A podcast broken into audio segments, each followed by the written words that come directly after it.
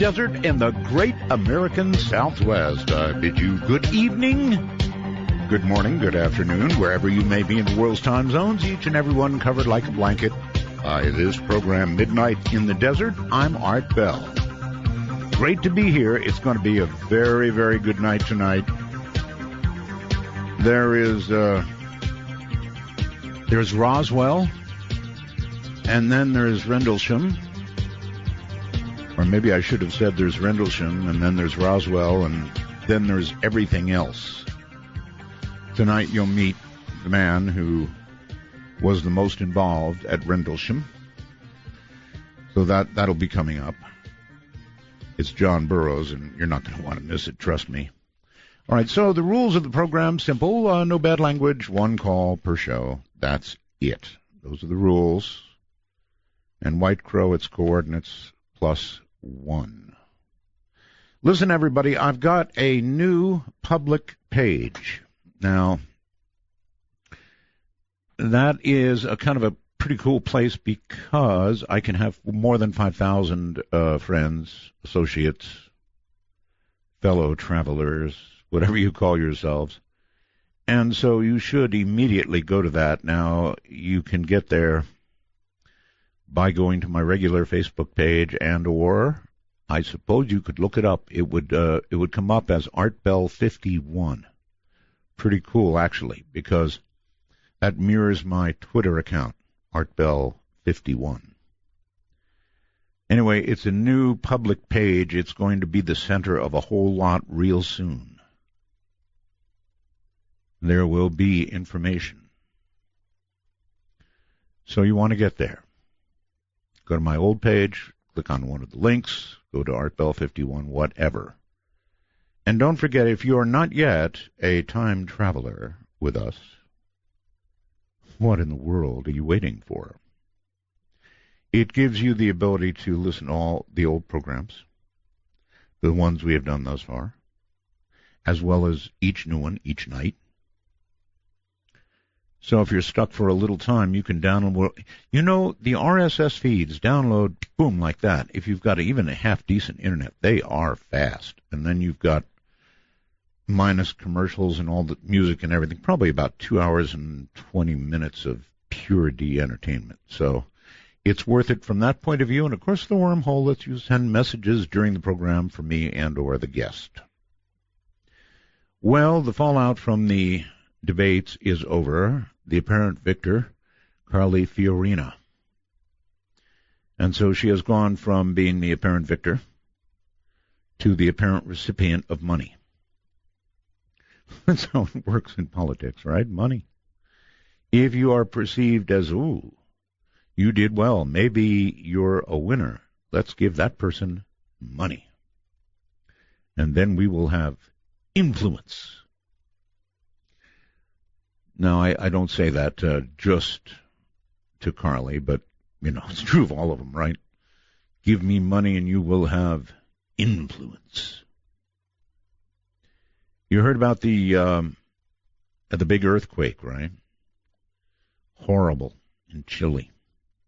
We still don't know really how horrible, but there are about 11 dead. Should have been a lot more for something this size. You know, an 8 plus earthquake.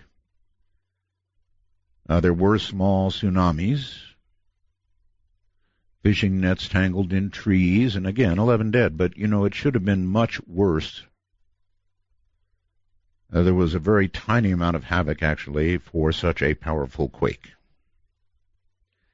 And a quick word about dolphins. I, this lady, researcher Susan Casey, who I really want to talk to,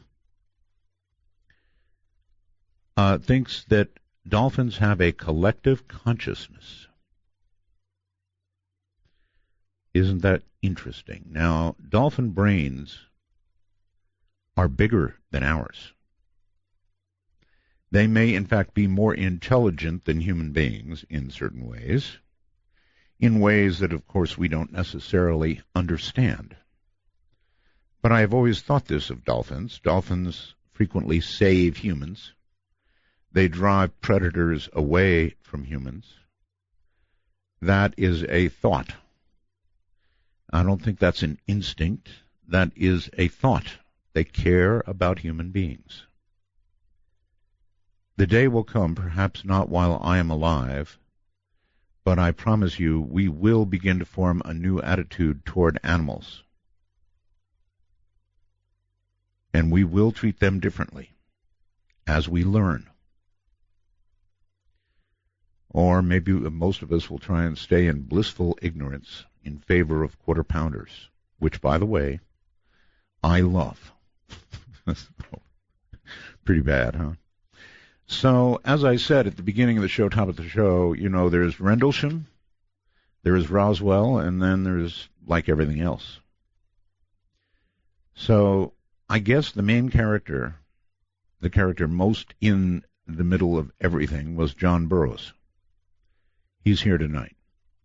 He was born in Bloomington, Illinois, back in 1960, joined the U.S. Air Force right after high school graduation.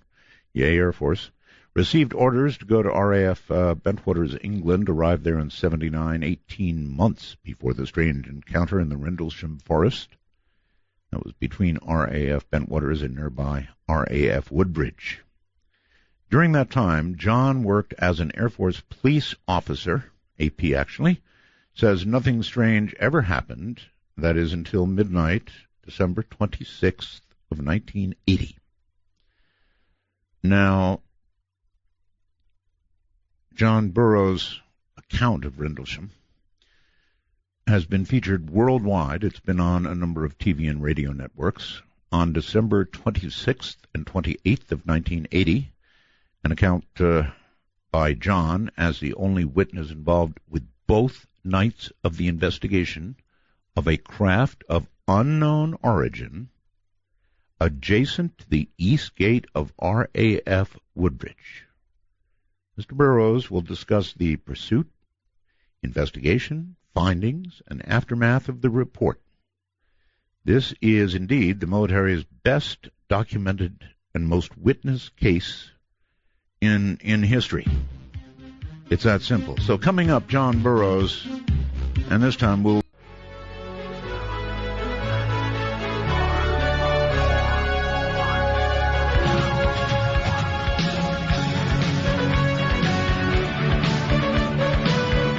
From today into tomorrow. This is Midnight in the Desert with Art Bell. To call the show, dial 1-952-CALL-ART. That's 1-952-225-5278. All right, here we go. I've been waiting some time for this, actually. Welcome uh, to the program, John Burroughs. Thank you, Art. Um, I was also Air Force, so really happy to have you on the program, John. Um, you know, as I said, and I, I think I'm right, there's Rendlesham, there's Roswell, and then there's like everything else out there. So this is a monster of a case. Um, I, I guess I would ask you to take me through it in detail, uh, from your first awareness of it, or where you want to start, and through the entire affair so that everybody understands what really happened. Sure, I'd be happy to. It started on uh, early in the morning of December 26th. We we came on duty at 11 o'clock, 2300 um, on the 25th, and about 0300 on the uh, morning of the 26th was his Boxing Day in the UK of 1980. I was riding around uh, with my supervisor who had met up with me about a half an hour prior, wanted to ride around and talk for a little bit. It was just, you know, Christmas night into Boxing Day morning. As we were driving down to check the East Gate, which is, you know, at the east end of the, the perimeter of Woodbridge Base, he saw something that he later said it didn't crash, it landed come down out of the sky and it appeared to land in the forest. Okay, I so you didn't you didn't actually see it land. He did. Not not at the beginning, no. Okay, I did all not. right, I did all right. not see it. And he got my attention and he told me to look out, you know, out in that direction. Um I've been there, you know, almost two years. He had just gotten there. So I'd been down there at night during alerts and other things, you know, when it was dark like that and everything else. And he first thing he wanted to know from me was, Well, have you ever seen anything like that before? And you know, at that point, I could see something in the forest itself. Like there it was kind of lit up white lights. Um, as I just tried to describe over the years, it almost looked like a Christmas light display, different coloring lighting and everything else that was down in the forest itself. So we went ahead and went down to the gate. Um, he was a very conservative guy. So we kind of may, may I ask a quick question? Um, sure. Your was that your boss? Yeah, he was my boss. He was your boss, he right? Was my supervisor. What rank were you, John? I was uh, E3, Airman First Class, and okay. he was an E5 Staff That's Sergeant. What I was too, Airman First Class. All right, and he was Staff Sergeant. Okay, got it. Continue. Right. So we decided, both of us, that there was something that wasn't right out there, but it was off base. And what do we want to do with it? So we came together and decided, well, we'll go down to the end of the road. So we're going to have to leave the base. We opened up the gate and we drove down to the end of the road before you would turn left to Bentwaters or right would take you to one of the small towns down the road. So we went ahead and went down to the end of the road. There was a way you could turn the car back around and he turned it around as such so we were starting to go back towards the road that led up to the gate. Right. I jumped out of the vehicle and I looked out into the forest. Um, I I don't know how to explain it other than it just didn't seem right. It just we all of a sudden it was like we were vulnerable. We were sitting out there off base. The, the, the, the lights were there. At one point, it almost looked like it. this all happened really quickly. Like maybe it was starting to come towards us. There was like a static electricity in the air, Mhm. and it just didn't seem right. And here we were off the base, hadn't told anybody, and we didn't know what was going to happen next. So I jumped back in the vehicle and we took off back up to the gate. Drove as fast as we could back up to the gate. Went up. There's a gate shack up there. Went up to the gate shack, parked the vehicle, and then we decided we better call it in. So went ahead and got on the phone. Uh, the phone went to the law enforcement desk. So I got the desk sergeant on the phone and I told him that there was something strange just outside the, you know, the, uh, east gate, you know, at Woodbridge that was out in the forest and we can't explain it. We wanted to report it. And it was Christmas night and, you know, to Boxing Day morning. Uh, I played practical jokes over the last year on the death sergeant himself. He, he kind of didn't want to believe me. and we, we, we kind of went back and forth a little bit. Even Sergeant Steffens got on and told him there was something strange going on. And again, I pulled some jokes on him. So he was a little leery to bite for it. So what he did was transfer me to CSC, which is Central Security Control, which was the security side of the house, where they took care of the airplanes and stuff like that. And got the controller on the phone and told him that there was something strange out in the forest. We couldn't explain it. Um, that we wanted to notify, you know, the shift commander of what was going on. So they went ahead and they started, they found him, started talking to him behind the scenes. And at the same time, they notified the security supervisor at Woodbridge, which would have been Sergeant Penniston, that he needed to respond down to the East Gate and to check out what we were dealing with. At least by now they're buying your story. Well, right. They, I mean, by that point I kept it going. So they, they had a funny feeling something was going on. Mm-hmm. So went ahead and Sergeant Penniston came down to the gate. When he got down to the gate, you know, he met with Sergeant Steffens, who was the ranking law enforcement guy. He gave him a quick synopsis of what's going on. They both were, they could both still see the lights in the forest. They were still there. And, um, Can you point, can you describe, John, what you know from that distance what they looked like? I mean, was it a soft glow you were seeing? Could you see distinct lights, or was it just sort of a blur? I mean, what were your eyes seeing? it was like, sometimes it was a soft glow. Sometimes it was more, the white light would get brighter. And at one point while we were standing at the gate, the white light itself seemed to almost come to the edge of the forest to where the road was. Hmm. And within the white light, and it even looked a little like orangish or hueish, there was different colored lighting in it, which would have been red, blue, and green. And I, I always tried early on to describe it. It looked like some kind of Christmas light display. It was strange. You said So- when you were close to it that you felt something like an electrostatic charge. I, Yes, when we got when we first went down and left the base, when I got out of the vehicle, the, the the hair on the back of my head stood up, and there was like an electric charge, and he could feel it inside the vehicle itself. In other words, immediately it was like, let's get out of here, let's get back up here and report what's going on. Yeah, it's a queasy feeling. Uh, it really is. It's uh, like lightning about to strike or something high voltage about to happen. Yeah, I know the feeling. Right. So, So, back to go. I'm sorry. No, that's right. Go ahead. Sergeant Penniston got on the phone. Um, by this time, the wheels were turning. Um, uh, they were starting to make contact because of the fact that Sergeant Steffens reported something up in the sky coming down. They immediately started contacting radar Rapcon, which would have been on the base. This is some of the stuff I found out after the fact. You know, you put the pieces together over the years, but they started reaching out to our base radar, which then they also reached out to Eastern Radar and to even Heathrow. So he gave a description of what was going on. They were able to verify through radar that something was out up over in that area over the forest and disappeared on radar. So, and this has always been an interesting point that gets overlooked. It was off base.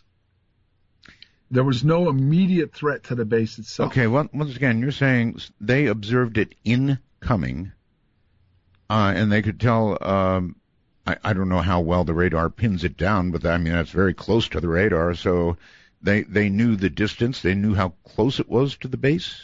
Right. Colonel Halt over the years has talked to the radar people and they actually saw it streak across at one point and stuff like that. But what the data we got that evening was that they did observe something on radar just outside the base over the forest. Okay. Mm-hmm. And it was there and then it disappeared like it went down. You know, it didn't disappear like it took off up into the sky. It looked like it went down into the forest. Out itself. of radar range. Yes. Yeah. Right. Right. Got it. So, and that's what people need to understand. And, and it's kind of a been a miss point. There was no reason for us to go off base. Okay. It wasn't an immediate threat to the base. We could see it in the forest. There was no hostile threat. But here was the catch all. Because they did notify the British police, they did notify the British fire department. But because it was close to the base, the fact that there had been radar contact, they felt that maybe something had crashed. Now, it wasn't being labeled as aliens or UFOs at that point, but there was some kind of object that may have went down and crashed into the forest area. Well, look, it seems to me that if something came down that close to the base, it was observed on radar, the, then you almost, it seems to me, had a duty uh, to find out what the hell it was. No, I agree, but that that's a catch-all point that people fail to that kind of overlook. We didn't just go out there to go out there. There was something there that that we, in other words, if all we saw was lights outside the perimeter fencing, they wouldn't have sent us out. But because there was radar contact, that was the defining point of why the shift commander authorized us to leave the base, to include Gotcha. contacting the command post, and certain people were notified of what was going on Gotcha. There had to have been more than just the fact that we saw strange lights out there for us to go out into the forest in the first place. Right. Uh, no, I'm with you all the way. Right. So at that point, a decision was made that there would be three of us to go out there. Now, there were two security guys, Sergeant Penniston and his rider, and myself that ended up going out. Now, we left our weapons with Sergeant Steffens up at the gate because we were going off base. Right. You know, um, we went ahead and departed the gate.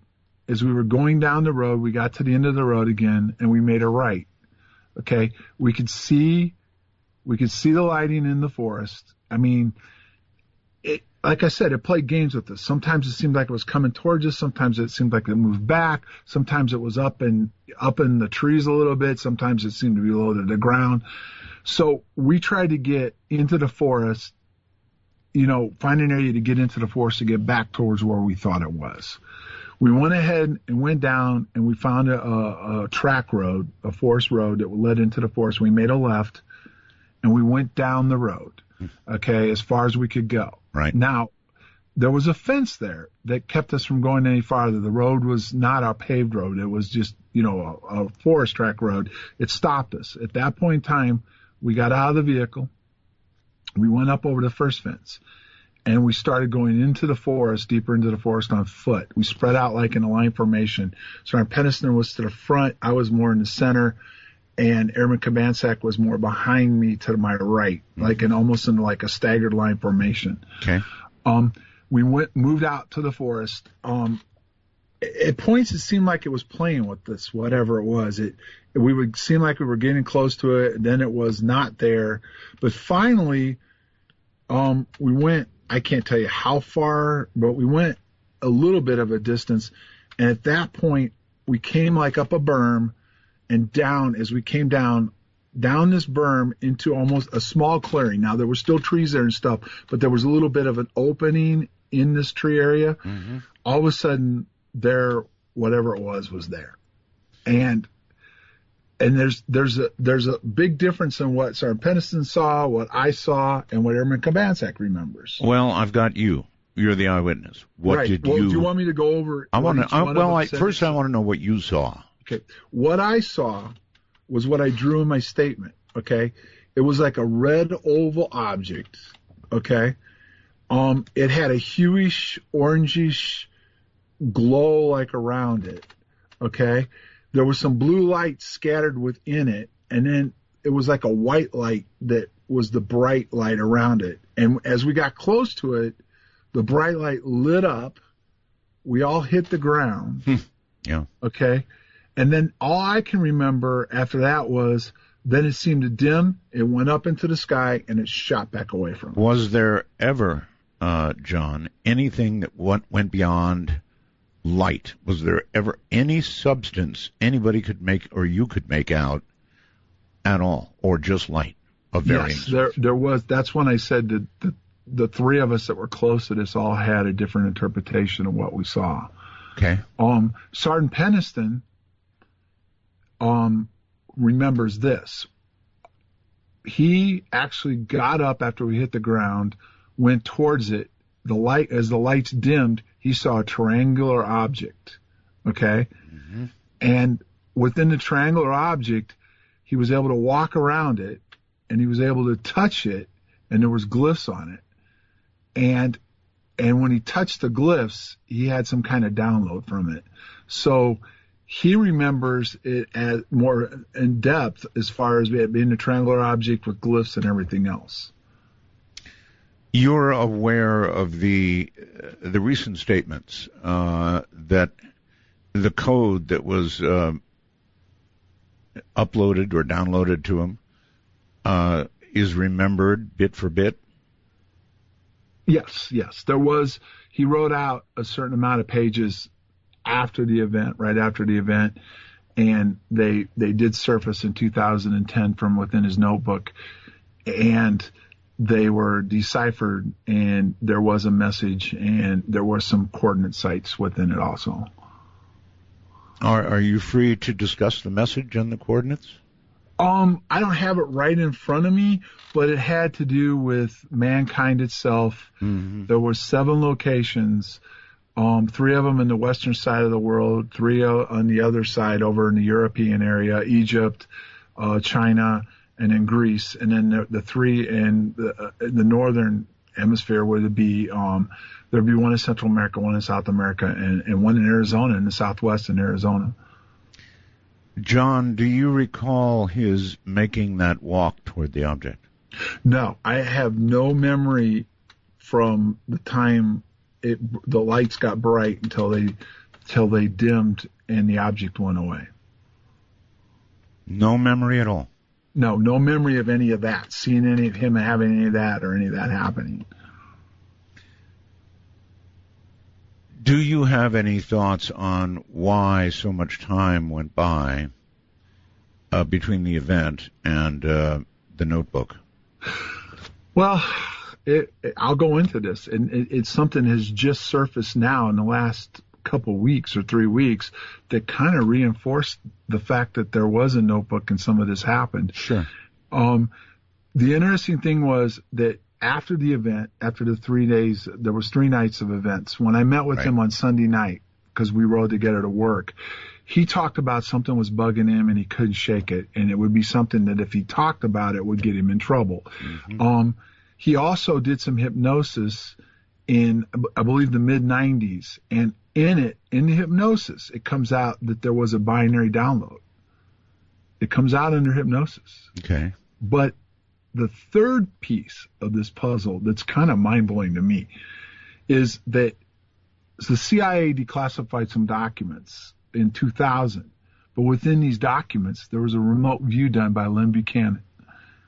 And this remote view was done in 1986, prior to Jim and I going public.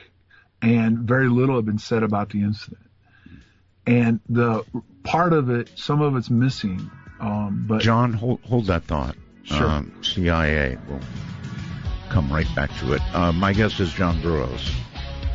Uh, the only man there for each night of the event.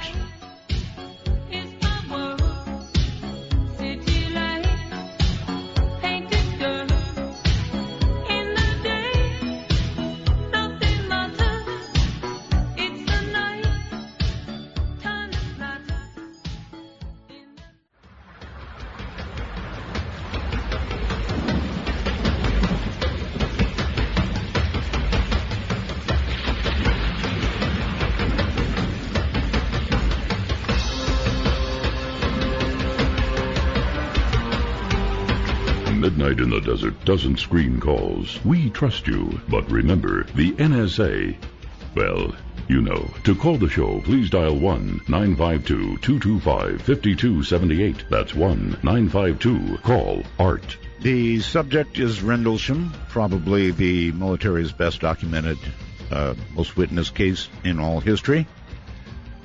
John Burroughs is here. He was there each night of the the event, and uh, we were talking about the uh, uh, actually the CIA uh, when we left, and there there is one quick question before we get back to that, uh, John. When somebody when you approach something like that, and you're and you have no memory uh, past a certain point, and now I'm asking you what I'm going to ask you is sort of a if you can search your own mind and you you can recall, I mean, is it like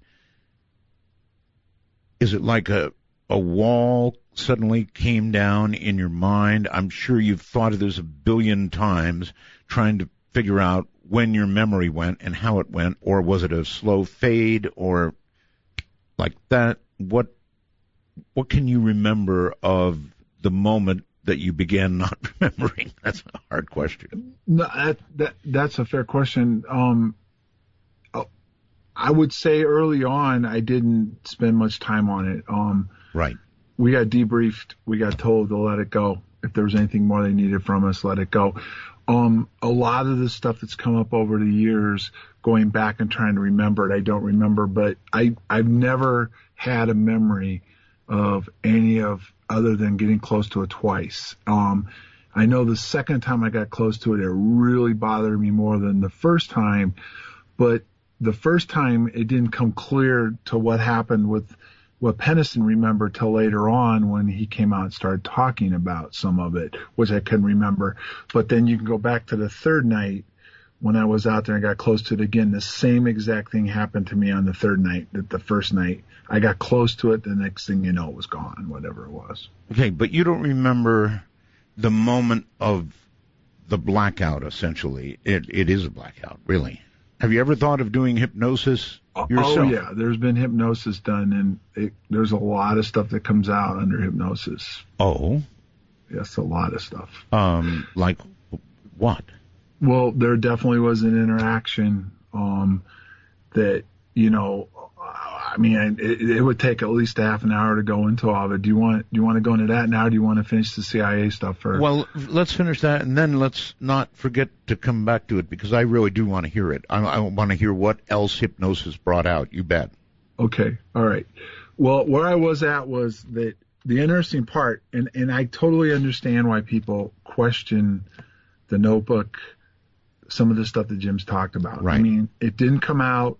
The notebook itself, the first time I heard of it was, I think, right around 2000. That would have been the 20 year anniversary. And he did a sci fi piece with Bryant Gumbel, and the notebook came out, the glyphs came out. Okay. Then 10 years after that, when we were getting ready to do the 30th anniversary, the code showed up. But here's something that you can't discredit. Okay.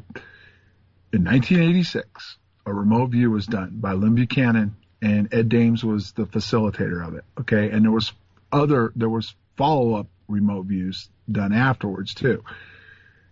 What he, the report that was released by the CIA, when I say CIA, was declassified in a bunch of documents, but this was found within these documents.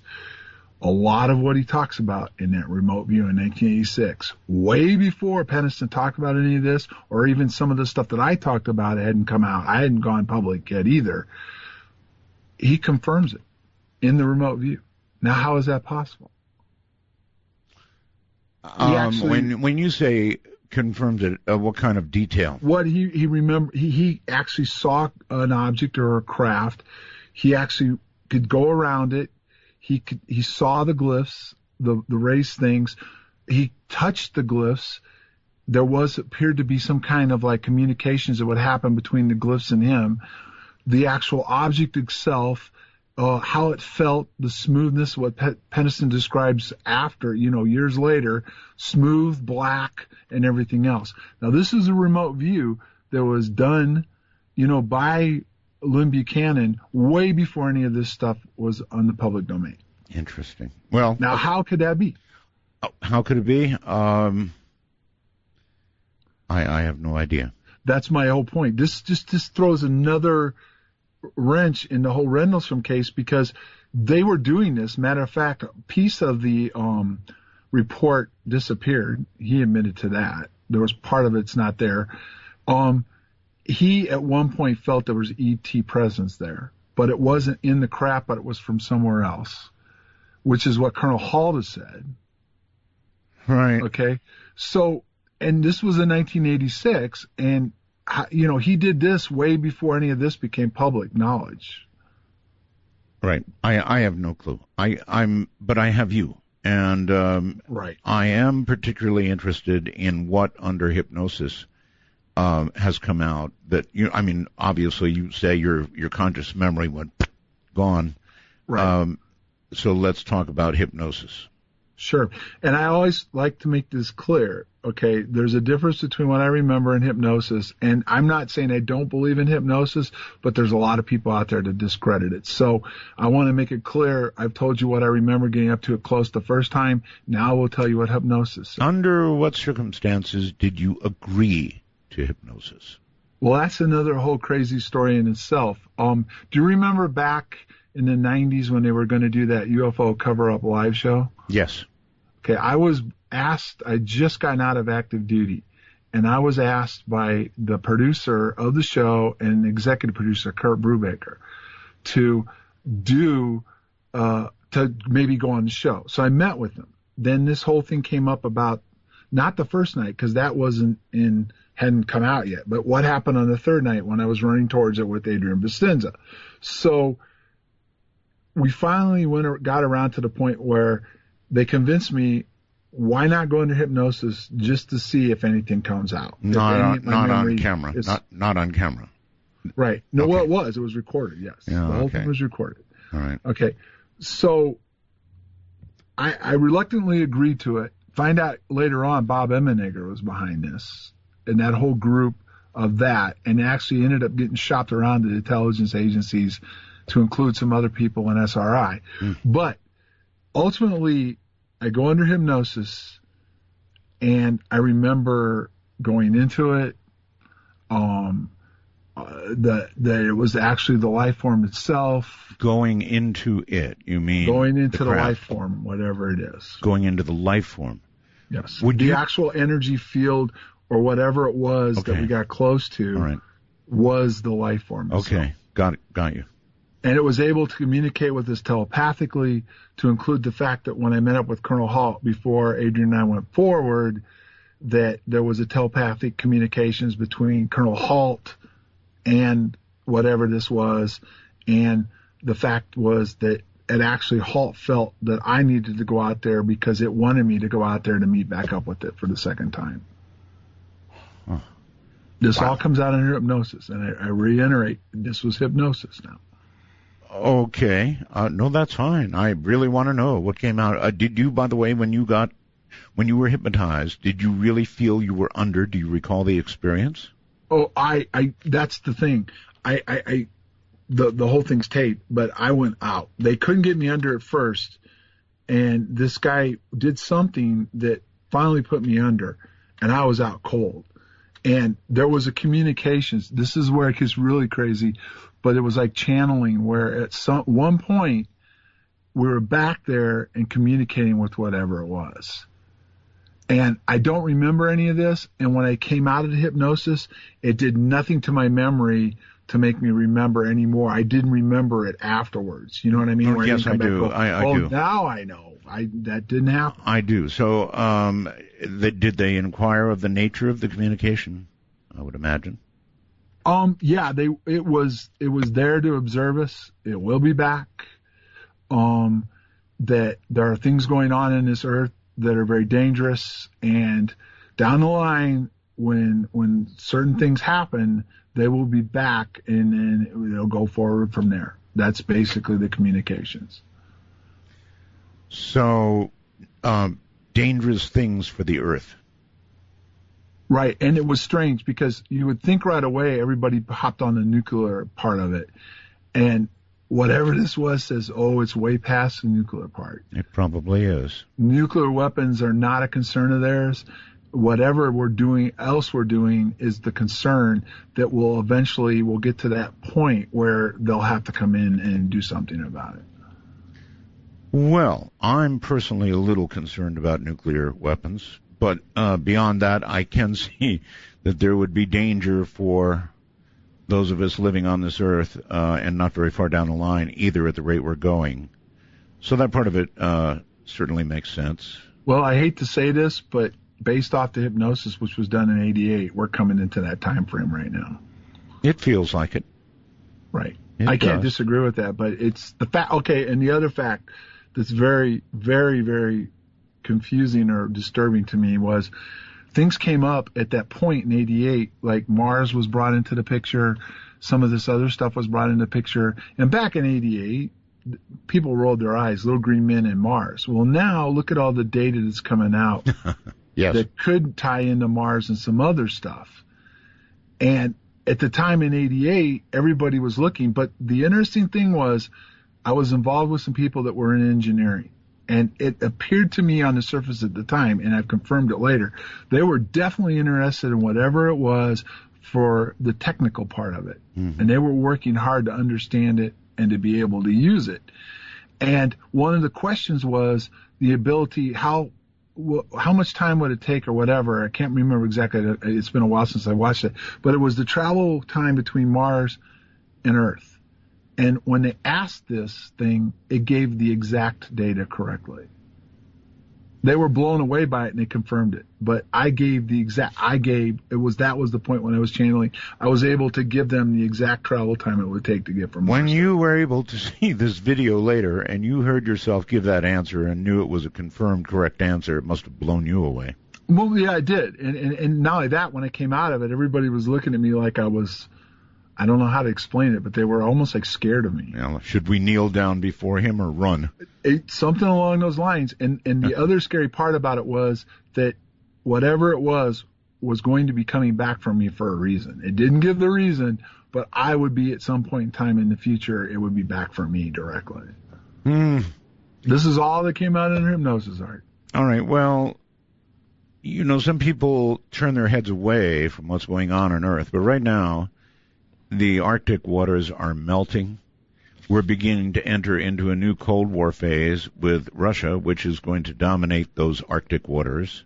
There is going to be new navigation that will um, uh, make the Panama Canal no longer so important.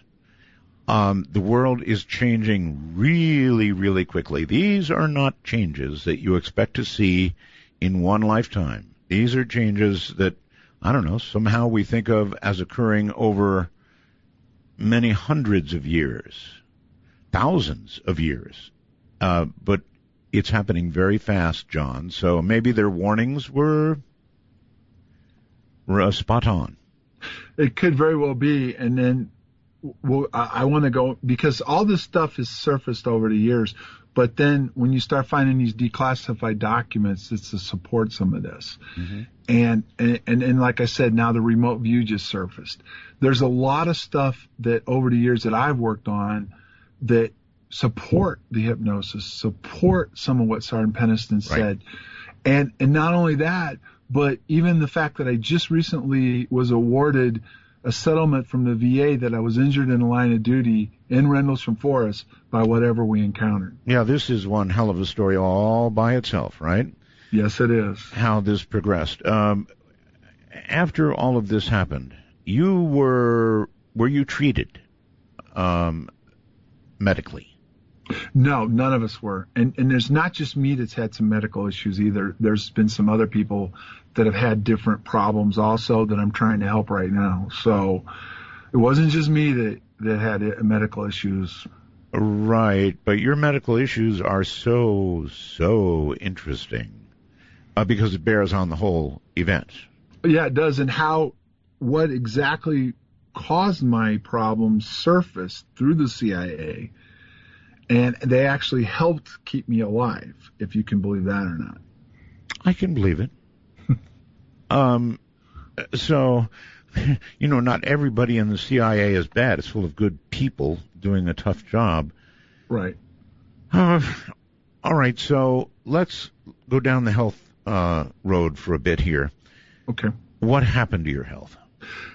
Right after the incident, I didn't feel good. I mean, and it wasn't something that I connected immediately to right. the incident because first of all, people have to understand I was an E3 airman, airman first class. I was at the low end of the totem pole on the food chain. Mm-hmm. The, there was a lot of high ranking people who were out there and I was told to let it go and I let it go. But I, right afterwards, I started having throat, eyes, my gums actually turned white. And then a few months later, when I didn't feel right, it was a civilian doctor that found it because I was home back in the States on my time off and I got so sick. I went into the uh, emergency room because I had to because I couldn't get back to the base in time and they found a heart murmur. And the interesting thing is the fact that I could never have joined the Air Force without a heart murmur. Of course. And they found it, I mean, within months after the incident, they found this heart murmur which then leads down did you know, you, years later. Did you at that time mention to the medical people that it might be connected to what happened? Absolutely not. I was told over there in no uncertain circumstances to not talk about not talk about it, yeah. Not to let it go. And I'm not even going to tell you that I totally put this together. There was things that happened after that, like when I went in when my eyes started acting up, and the first thing the doctor asked me was, "Have you been exposed to radiation?" Right. And I'm looking at him like, "Well, not that I'm really aware of," mm-hmm. but you know, it was years after that all the pieces came together to bring us back to that what we were exposed to caused these difficulties. When did you learn what you were exposed to? Well, as much as I can tell you, it appears to be terahertz radiation. I learned it right before I was near death, is what it came down to. My my valve was the civilian doctors to go back in time a little bit. The civilian doctors, when I got sick, started having AFib and congestive heart failure, couldn't understand why I was having that problem. There just wasn't anything there. There was no heart disease or anything else other than the murmur was there. But what they were looking at and the data, you know, the medical data that supports it doesn't support the extreme problems that I was having. So they asked me to contact the military to get my medical records so they could look at it when I first started having the problem. Sure. And that's when everything got crazy because it came down to the fact they wouldn't give them to me. I went to Senator Kyl's office. They inquired for my medical and service records. They got told they weren't where they belonged. Then she went back and told me to file for disability. This is before I got really sick. And they would then inquire because she felt my medical records were classified. And this is all in writing. So when people come back and say, I can't support this, I can. I'm sorry, the, the initial reaction was they could not find them? Well, first they said they weren't where they belonged. That's called lost. Okay, well, yeah, but what it came down to was she was smart enough to know because she had dealt with stuff with Agent Orange and stuff. That isn't what was really the case. Ah, I what that. they were were where they were classified. Right. So what she did was was force their hand when I filed disability to have them start admitting to what was going on. Well, they were stalling her because Kyl was getting ready to retire. So I got a letter from her. Well, actually, I met with her first, and she told me that she knows something happened to me. I probably will never find out what happened to me, but that they were going to give me the medical care that I deserved. Well, they stalled them long enough that Kyl retired, so she they kicked it over to Senator McCain's office, and that's where it really got interesting as far as the whole thing, even to the point where they altered my DD Form 214. They actually altered They my DD altered Form your- 214 and really? said I wasn't in the Air Force in 1979. Excuse me? Yes. Um, in, in what? All right, we're going to pick up right there. We're, That's we're- why I figured I'd give you a second because I saw the time. So Yeah. I got to go into this story. This is amazing what happened with that. altering a DD 214. Oh my. All right, hold tight. Holy mackerel. Uh, John Burroughs is my guest.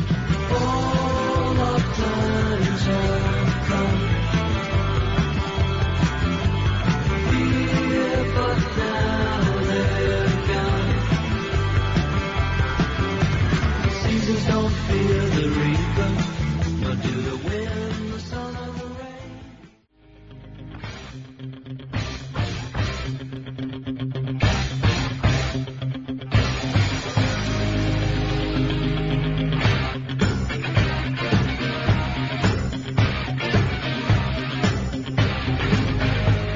Coming to you at the speed of light in the darkness. This is Midnight in the Desert with Art Bell.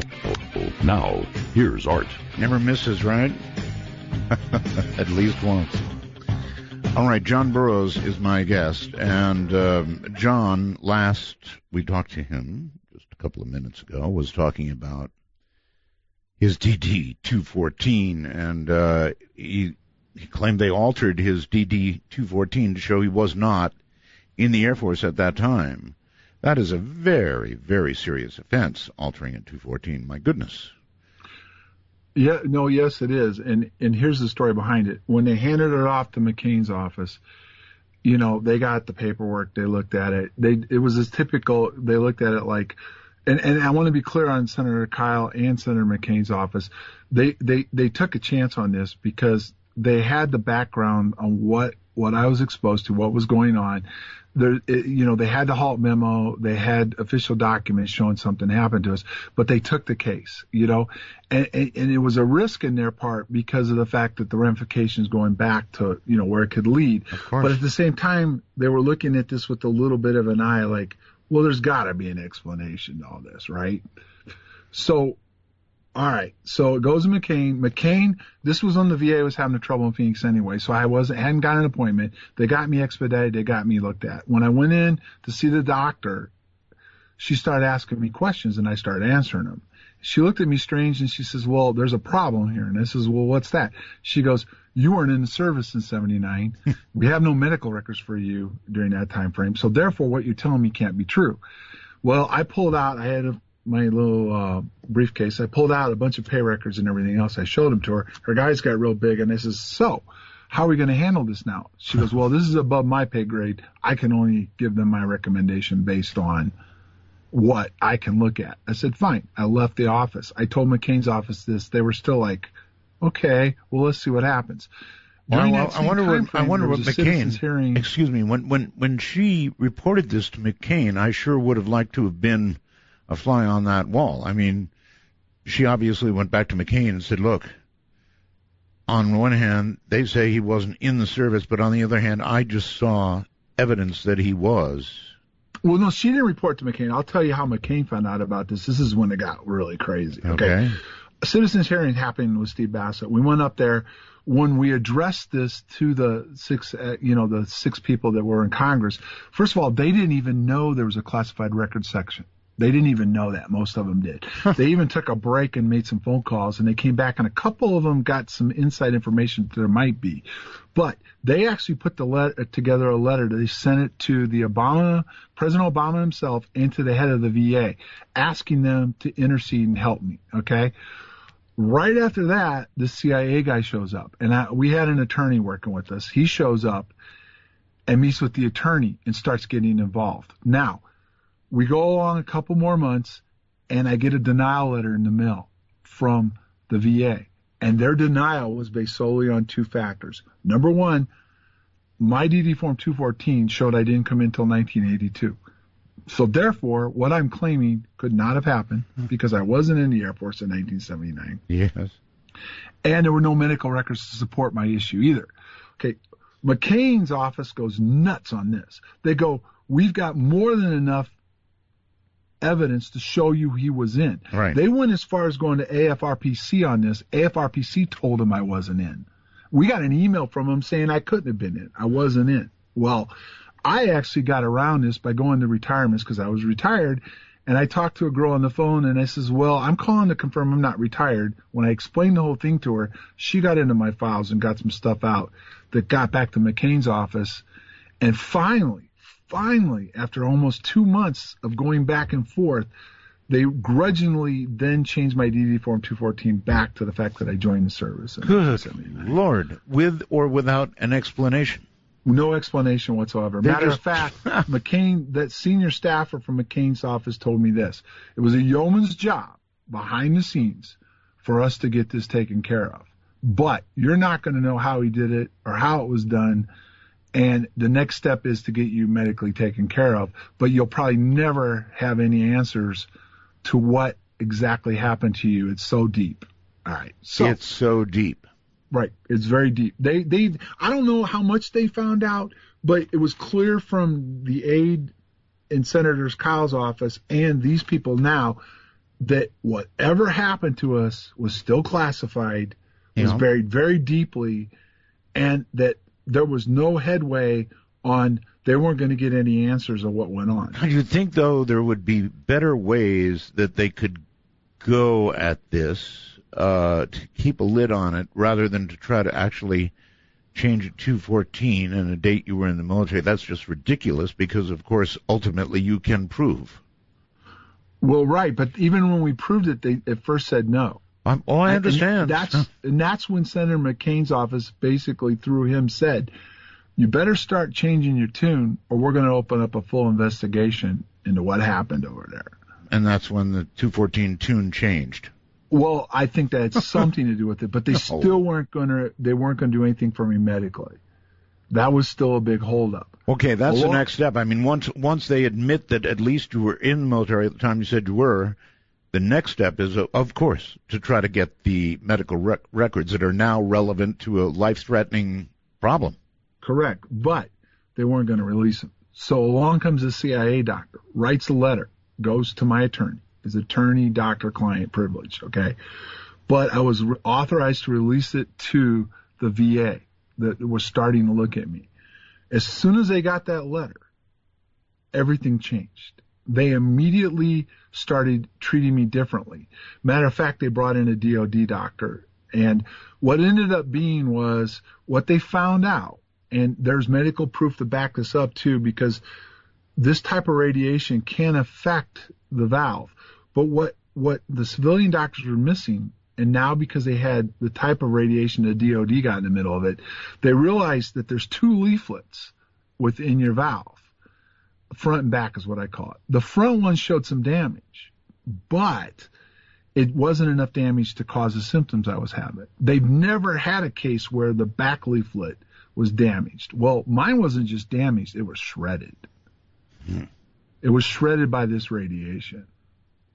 Okay. Um, how did they determine uh, the the amount of radiation that you had received? I, I mean, I've never got a straight answer on, No. on how much radiation I got. And matter of fact, I've never got a straight answer from them on even it was terahertz. It was the CIA guy that identified that type of radiation, which is highly classified. It's being used extensively in military operations and weapons and stuff. There is a little bit of it being used in some of those scanners in the airports right? but it's a highly classified radiation. And, but that opened the door for them. But then I was handled completely differently then. I was actually being, being screened. Everything went through this DOD doctor. Even the surgeon answered to him. for the whole surgery and everything else. All right. So who actually got hold of, or did anybody ever get hold of your your medical records? Well, I'll, I'll finish it now. okay, sure. I got to surgery. Okay, now the next step was to get disability because my heart was damaged so badly that right now a fracture rate's usually between 55 and 60. Mine's in the low 30s now, but it was down to 10 at one point and then in the 20s. So we were now working on disability and there was a whole rigmarole about that. Uh, they were going to do something, then they re- then somebody up high pulled it and an IG complaint went in and McCain had to step in again. Finally, they granted me disability, but here was the deal. They granted me disability on the fact that I was on duty in Rendlesham Forest. I was injured by whatever we encountered. That was why my heart was severely injured. But they are not going to release my medical records. They're not going to answer any FOIAs on it. They're not going to tell me where my records are. They're not going to release my medical records and that I'm being handled by certain doctors that have the clearance to work with me on this. Um. So they're not going to answer any FOIAs. Nope. They they blew FOIAs. They blew FOIAs to McCain's office. They got caught holding back stuff. They got caught. They wouldn't answer my FOIAs. They wouldn't even answer whether or not the VA ever did get an explanation from the Special Operations Unit that handles. You know, medical records are a little bit of a different situation, but certainly you would have the right to file a FOIA for your own medical information. I did, and they won't release them to me. What specifically did they say? They, they this is where it gets real shady. They they basically leave it as the fact that, that we've treated you, we've taken care of you, and we're not going to deal with you anymore. And so basically what this was going to come down to is I'd have to file a lawsuit to actually ask where my records were and pursue it from that point. Wow. Because they're classified. I mean, McCain's office said it, Kyl's office said it. Um, do I have it in writing from the VA? No, they won't answer that question. But ultimately, my oh, and I even tried to get some of my stuff. I tried to pull a little fast one. I did get a little bit of it before the rest of it got locked down. But it's also what's interesting is it's all computerized now. It's in the Vista system, but the Vista system is a direct link between the VA and the Department of Defense. And all my stuff that relates to my heart even a couple of my lower level doctors can't get at it. They've even admitted it to me. They said, we, we don't have the clearance to look at your records. What They about the to move me up to a higher level doctor when All right. my heart was What involved. about the others that were subjected to the same radiation? That's something I'm working with some of them right now, trying to get some stuff done. And Senator McCain's office again is going to help with this because now it's real easy. They understand and they're willing to step up and help these guys. Mm-hmm. So there there are others with effects. Yes, there's others that have had radiation, appeared to be radiation symptoms. One guy actually it was interesting, had some issues with his thyroid, and the doctor, the civilian doctor, said the only way this could have happened to your thyroid was exposure to radiation. That's what it would affect for sure. And that affects your mind because the thyroid goes up to a gland and the gland, and he was having issues with anger and everything else mm-hmm. and heart issues too. So he's had some of the same issues also. All right, whether it's yourself or others that were involved at Rendlesham, uh, at any point or at what point do you feel like you were being perhaps monitored? Monitored by who? Monitored uh, perhaps by military authorities, whether it be uh, medical or otherwise. For me personally, medically, there that's part of the speculation on why my records are classified because I didn't know it at the time, but the symptoms I had were looked at by the military. Matter of fact, the heart issue went to Wright-Pat. Now I find out through the grapevine later on. Well, you know why they went to Wright-Pat? No, not really. Well, where do they did all the work on this stuff? Oh, okay.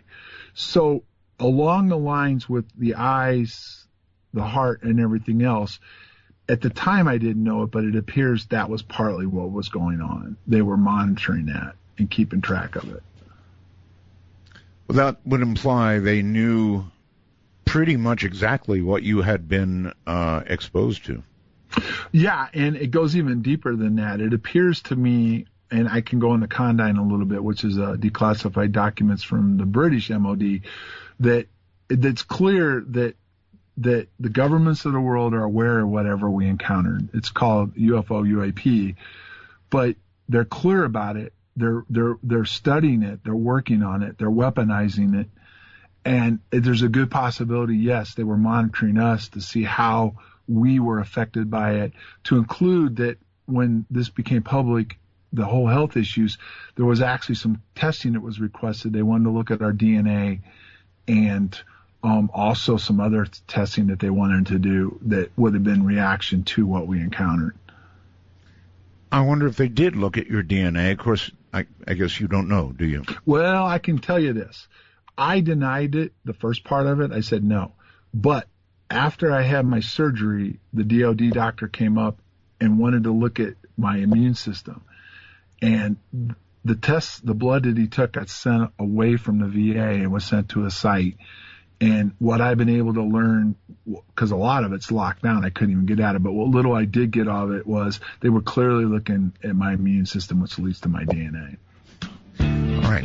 Hold tight. Hold tight, John. John uh, Burroughs, Rendlesham Forest is what we're talking about. Holy mackerel, what a story. You get a shiver in the dark, it's raining in the park, but meantime. Sound of the river, you stop and you hold everything. Uh-huh. Yeah. What is good for? Absolutely. Say it again, y'all. What is good for? Absolutely. Listen Wanna take a ride? Your conductor, Art Bell, will punch your ticket when you call 1-952-CALL-ART. That's 1-952-225-5278. Well, all right, John Burroughs is here. We're discussing Rendlesham, and uh, boy, when first we, what is it? Something about a web and deceit, right? John, welcome back. Uh, Thanks. all right, so, uh, in your opinion, do you feel that um, your memories have been blocked, or that you've had false memories? implanted somehow or another, and and of course the next question is going to be by whom. Uh, but but but first, obviously there's a memory block because you were able to say all sorts of things under hypnosis, right? Correct. And, and, and there's another piece to the puzzle. It's Project Condign, which was a report that was done by the British government on UFOs, UAPs. And when you go into the report, and it's like over 400 pages long, but when you go into the report, it goes into the details of this phenomenon. It has the ability, when you get close to it, to see things, may cause people, each different people to see different things. It can block your memory, your long-term, your short-term memory. It can cause all kinds of issues. There's a radiation involved with it. Um, and there's a lot of stuff within it, just like any other reports that, you know, it's like double speak or whatever you want to talk about it. But if you go through the report and you break it down, it does go into a lot of things that not only what we were dealing with, but what other people have had, experiences that people have had that have had some kind of encounter. All right. Um, false memories, that's something else altogether, uh, or injected memories. Uh, in other words, could there have been a, a period of time where the military said, oh my God, this thing has happened, we're going to have to control it, and the only way we're going to control it, uh, apparently, besides manipulating 214s later, is to give somebody memories, uh, that tells some different sort of story that I, I don't know. I, I I, you know, I, that's a valid question, and, and, and you can take it for this.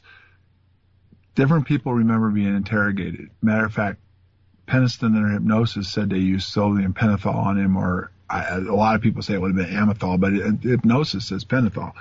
Um, but when you take Condign and you take all this other stuff that's now surfaced, you know, and it's been over 30 years, so stuff starts getting declassified and stuff. You have to wonder if the, the military itself was perplexed by it, They couldn't really understand it. Right.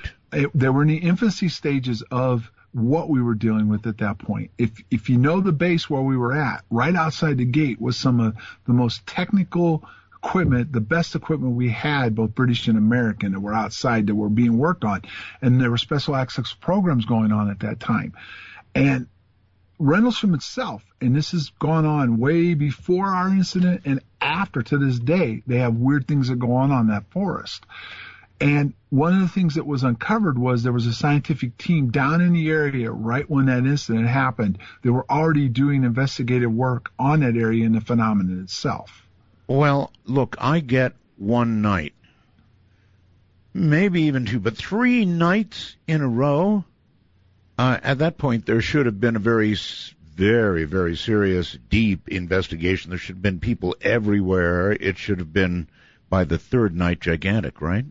Well, they did. They brought in a team. Uh, I think the first night, and I and I honestly, I can only tell you this based on the research I've done. I don't think the base overall knew what was going on. As a matter of fact, I would say probably nobody on That's the base amazing. had a really good idea. Even the the general in charge. Wow. But at the same time, some of the stuff was going on was going on on the base itself and was going on at Martlesham Heath, which was an attachment to the base. But I think quickly afterwards, General Williams was read into a lot of this stuff. Matter of fact, when I met with him with these declassified documents, he was blown away. He could not believe those documents did get declassified and that they actually admitted to that Rendlesham was in the documents itself. They it said that we were that we were exposed to radiation within these documents. He couldn't believe that part came out, or the frequencies, or the fact that within these documents that it even says that wing commanders, the people that are in the flying wings, are briefed on this because there is interaction between pilots and this phenomenon itself. Right, John, it's a period of three days. You Right. mentioned radar once. Right. Obviously, over three days, um, unless this thing was on the ground all the time, there would have been additional radar uh, sightings. Uh, were you able to learn, or could FOIAs be filed uh, which learned the totality of what radar knew about all this? Well, the interesting thing with that is it's kind of like with my medical records. Uh, the memo that was put out, the dates were wrong. The Colonel Halt put out in the first place. They had the dates wrong. So they went back and they tried to recover the radar stuff. Right. And the dates that they asked for, they said those those dates have been erased already. Um, and then when they went back later, they got the same answer that that the data that they should have kept anyway was was erased. But that goes even deeper into all the missing files that the British admitted they Uh-huh. don't have, and the fact that they're still holding 18 files that- after they'd said they'd already released everything. And But- you know, doggone, John, uh, they lost all the Roswell records too. It is. I know, I, I understand, and that's just it. When, thing. When the when the British government said they were being transparent, and I think a lot of people followed this. When they got to the Rendlesham part, there was a huge gap between there was missing files through the DIS. Their answer was, well, they got destroyed. Ah, Accidentally got destroyed. Well, Accidentally. okay. Well, don't you have procedures in place? Well, Nick Pope said, well, number one, they weren't supposed to be destroyed. Number two, if they were destroyed, it should have been who authorized and why. All of that was not there. So there's a huge gap in the missing files. Well, I asked Nick and he wouldn't give me a straight answer, but I don't think they're missing at all. I think they're still classified at top secret, which is a way to cover this because if you say I'm releasing everything we have and everything we're releasing secret or below, well, and then we said we're missing files. If they came out and said, well, there's still stuff being classified, there'd be a huge row. But if they just say we lost them, they'll take the heat on that. Now, it goes deeper because of Condign, and I did a bunch of FOIA, and I, I slipped some stuff in and I caught, I think, this guy off guard because it went from him to the very top. I started getting responses back from the defense secretary himself that they actually admitted they slipped up, even though they admitted earlier on. They remember how they released every file they had. admitted they slipped up in in what manner? They said, "Oops, we're still holding 18 files, and six of those files are policy files." Policy files. Yes, and it gets even more intriguing. They're in a bind for two reasons. Number one, most people don't follow this closely enough.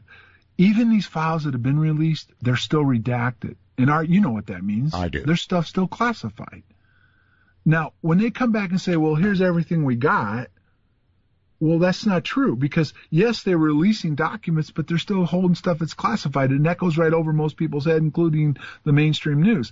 And in this particular case, in Condign and these 18 files, a lot of that stuff is still classified. Now, how can you say it's not a defense significance? Have you ever actually put your hands on any of these files? In other words, did they release in part something along with a lot of blacked out redacted stuff? No, not yet on the 18 files. Matter of fact, they're in a bind.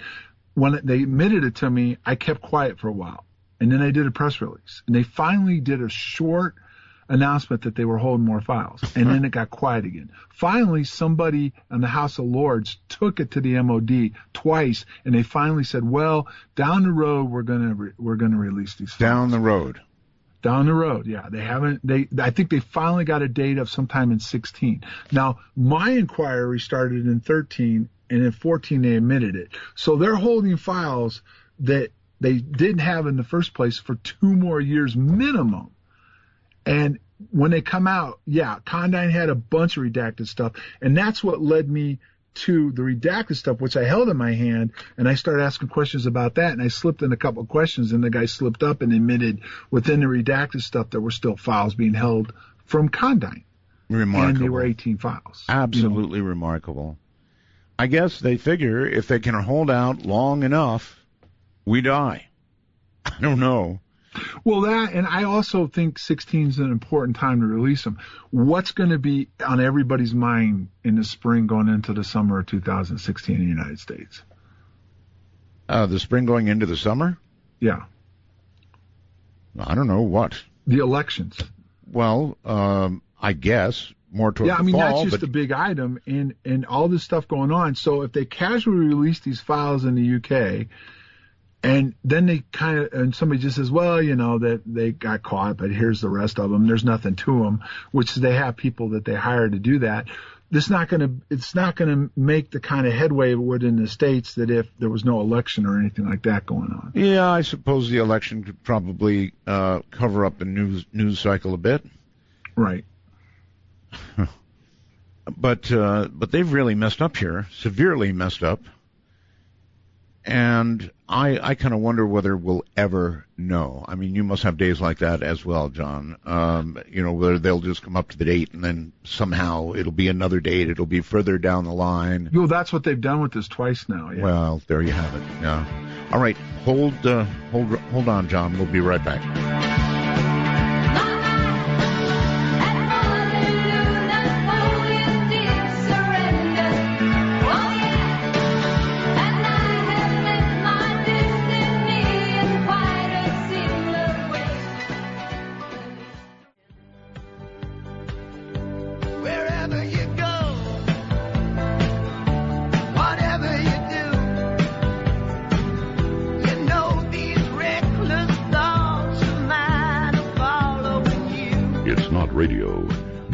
What's next, exclusively on the Dark Matter Digital Network, Midnight in the Desert, with Art Bell. Now, here's Art. Oh, we are indeed. What's next? Rendlesham Forest. My guest is John Burroughs. And uh, it seems to me, you know, I was in the Air Force too, A1C as a matter of fact. Um, and it seems, I, I know how things work. And, you know, one day I could imagine John was out there and John wouldn't be out there on any other day. Not the way the Air Force works. If it's a big deal, you know, the low ranks get abandoned quickly. So the fact that you were brought back, that the colonel felt that whatever it was wanted you back and brought you back, means to me you're at the very center of all this, John. Does that seem right? Well, okay, there's a couple of things to consider. Number one, I went back out there um, on the third night on my own. I was off duty. Um, hypnosis is what that came out. Um, right, right, right. And Elizabeth writes, um, she sends me a computer message here, wormhole message, saying, I'm getting lost. Did he finish describing what happened as perceived under hypnosis? I'm not sure we did really. You said some of it, but um, is there more? Just basically that definitely there was an interaction that that it was communicating with us and That you actually entered this being, or? Yeah well that's not just from hypnosis. Actually sergeant Penniston said he saw me go into it on the first night and adrian Bustinza on the third night saw me go in and disappear. And there was missing time on the first night 45 minutes where they couldn't account for us wow. All right. Uh, did you come back with a a clear message yourself under hypnosis? just that they were monitoring us, that there were things that we were doing that concerned them, and, and, and it didn't seem like at that point, but they'd come back to monitor from that point going forward where there's going to be something that happens that they're going to try to figure out at that point going to that point how or what they can do maybe to keep it from happening or what caused it to happen. That's the best I can tell you. John, is there anything over the years that has occurred to you or that you thought of that you have not made public? Yeah, there's several, quite a bit. Um, okay. Proceed. Well, uh, that's why I haven't talked about it. I mean, I'll, I'll kind of sum it up this way, Art. Um,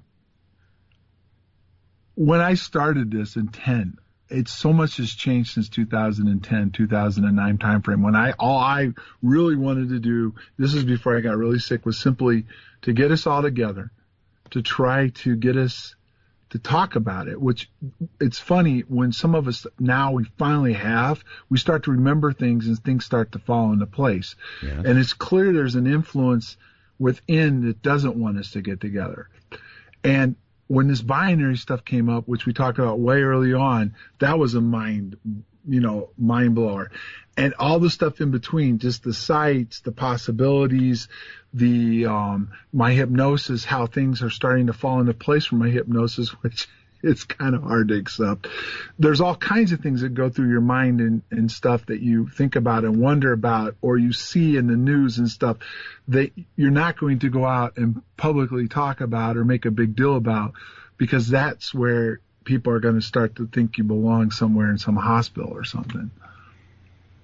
Well, you sound sane to me. Uh, you obviously belonged in a hospital for a while, not the kind you were thinking of, and were in a hospital for a while, I'm sure. Uh, almost died. Right. But if you can relate to me anything that has occurred to you um, after these years that you haven't made public, I'd be very appreciative. Well, I would say this much.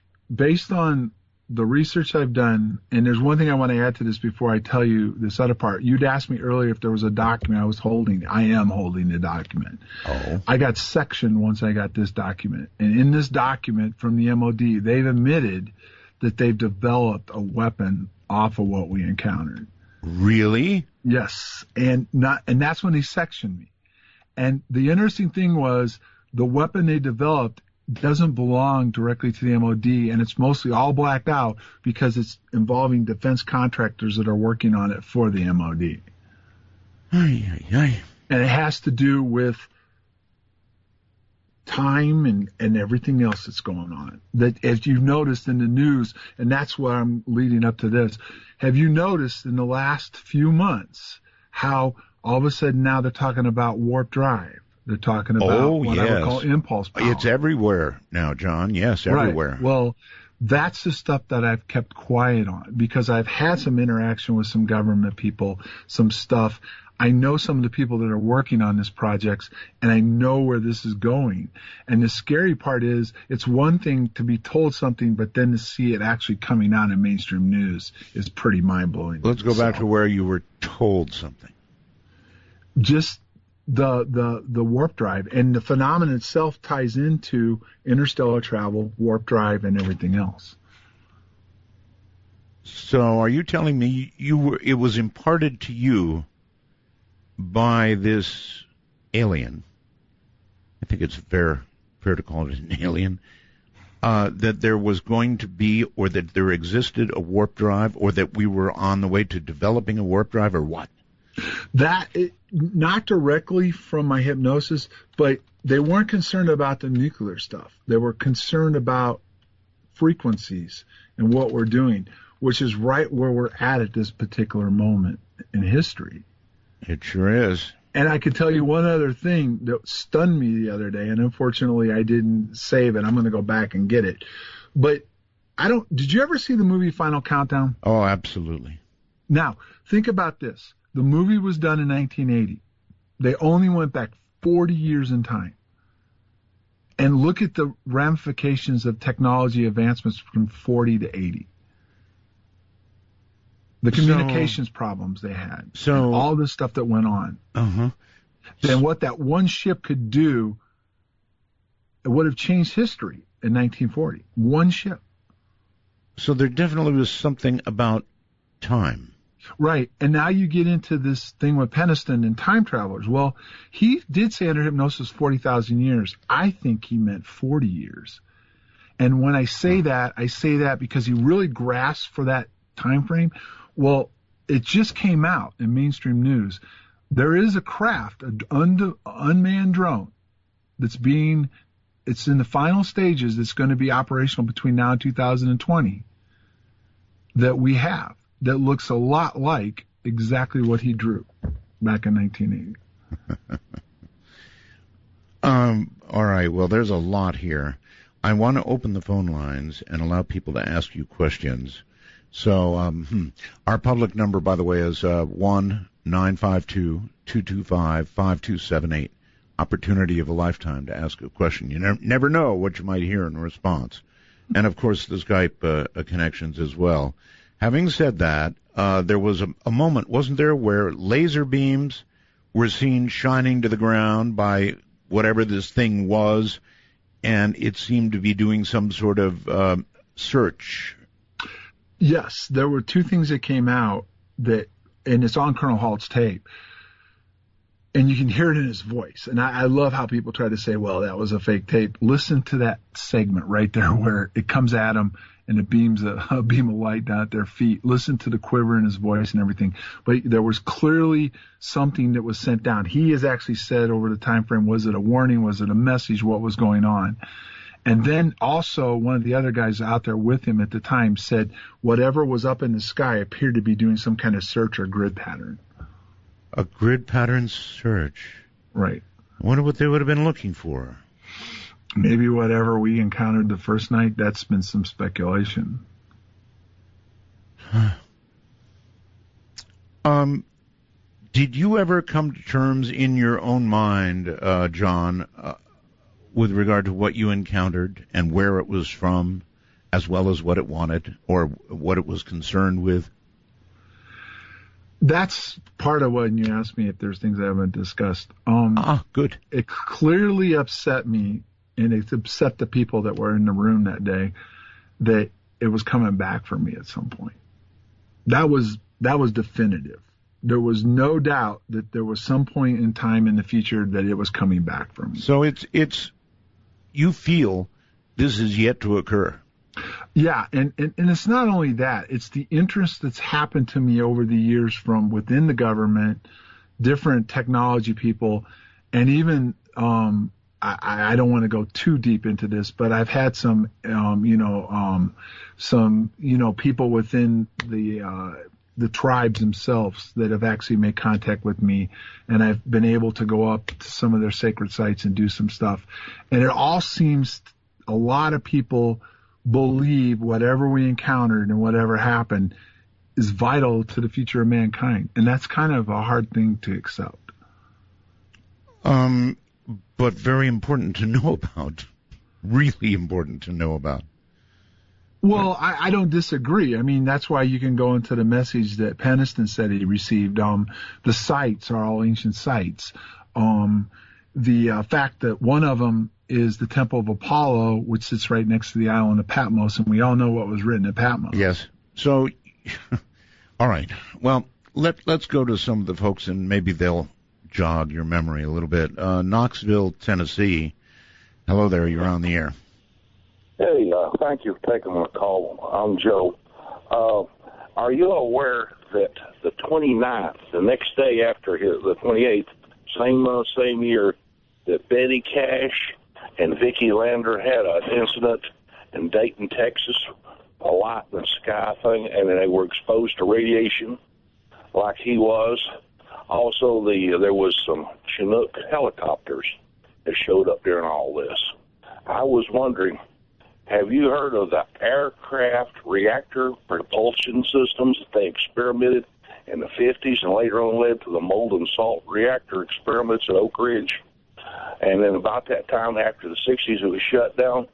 Is this part of your black ops that you're wondering about? Is part of this is a carryover from the uh, aircraft experiments, aircraft reactor experiments? Well, I, I am aware of the the the Cash Landrum incident. Um, there has been quite a few people that have tried to look at our case and that case, and they think there's a tie-in because of the time frame where what, what happened, what the dates and, and the time timing it happened, and that there was radiation involved. And I can't say that that is impossible. Matter of fact, that's on my next thing to look at. I just haven't had the time yet but there's a lot of people that have looked at that and feel there's something related to it. And what's also interesting, prior to our incident, there was an incident, another incident in the UK that involved a British uh, policeman.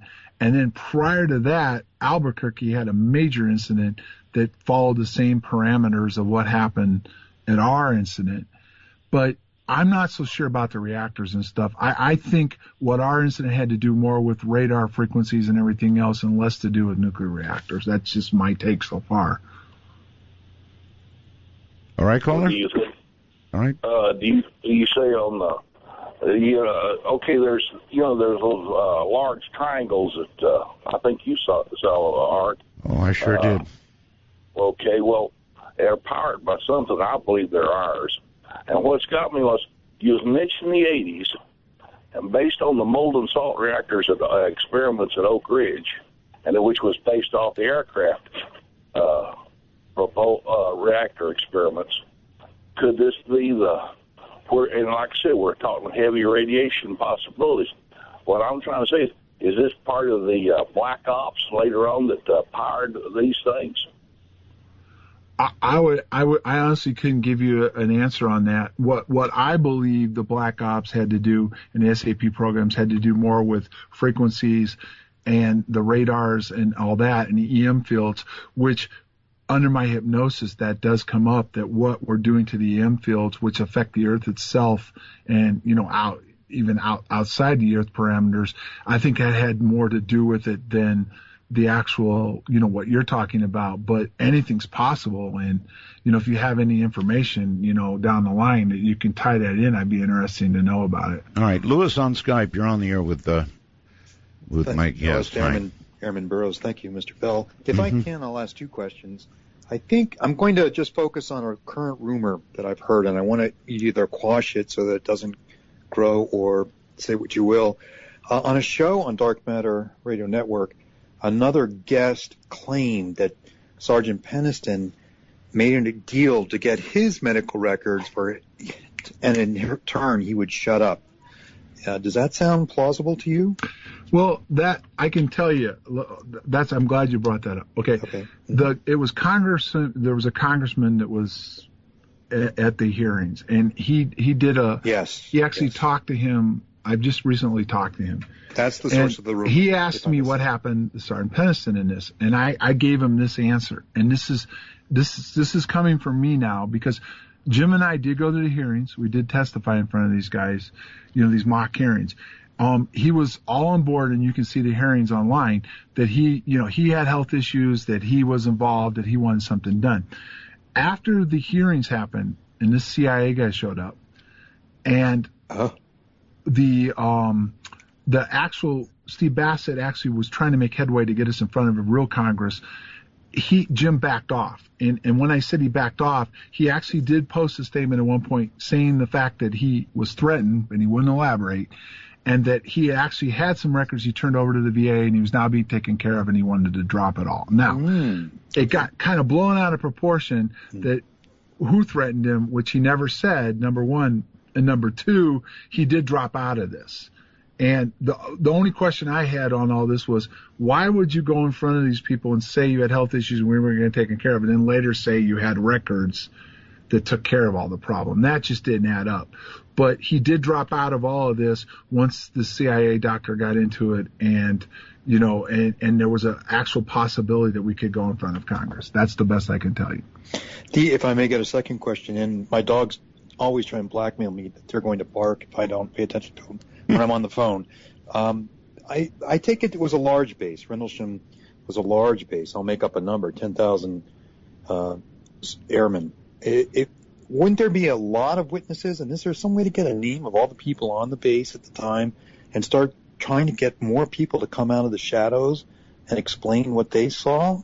Many, many people must have seen the orchestra in the sky that night, not just the handful that have come forward and are in the spotlight. Well, So- first of all, it was the largest TAC fighter wing in the Air Force. Okay. So it was a joint base. It was the largest TAC fighter wing in the Air Force. So it was a large base. Over the years, different people have come forward, talked about it, and then they disappear. I mean, we have come up with numerous people that have we've got recorded that have talked about different things, and then they just seem to fade away. Um, and there's been other people recently that are starting to come forward. Oh. So yeah, that I'm hoping somehow, some way, that eventually a bunch of us can have a reunion somewhere and all get together. And I think that would solve a lot of the issues.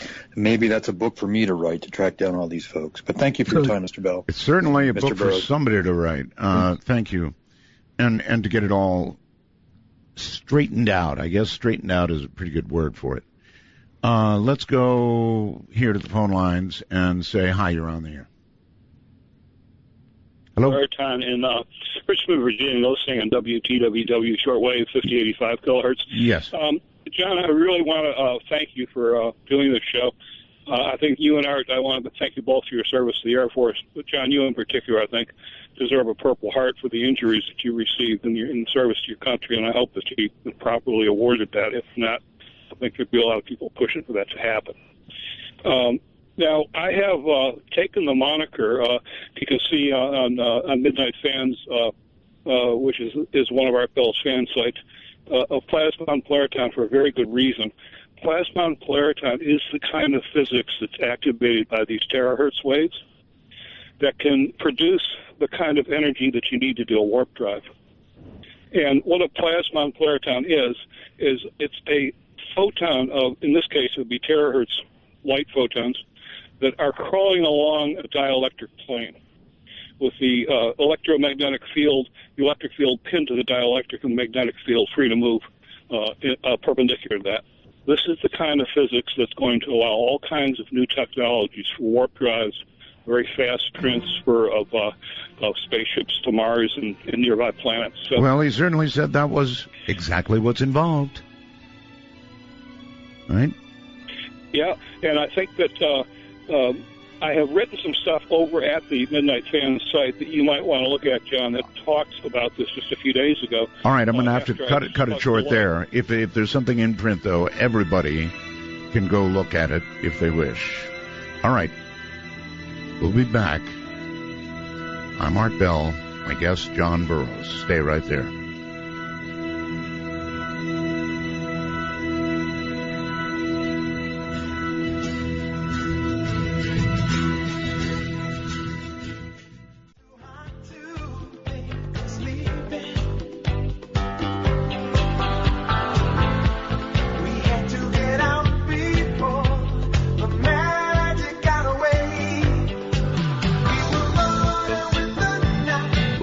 Strikes 12, and Midnight in the Desert is pounding packets your way on the Dark Matter Digital Network. To call the show, please direct your finger digits to dial 1-952-225-5278. That's 1-952. Call ART. Well, all right.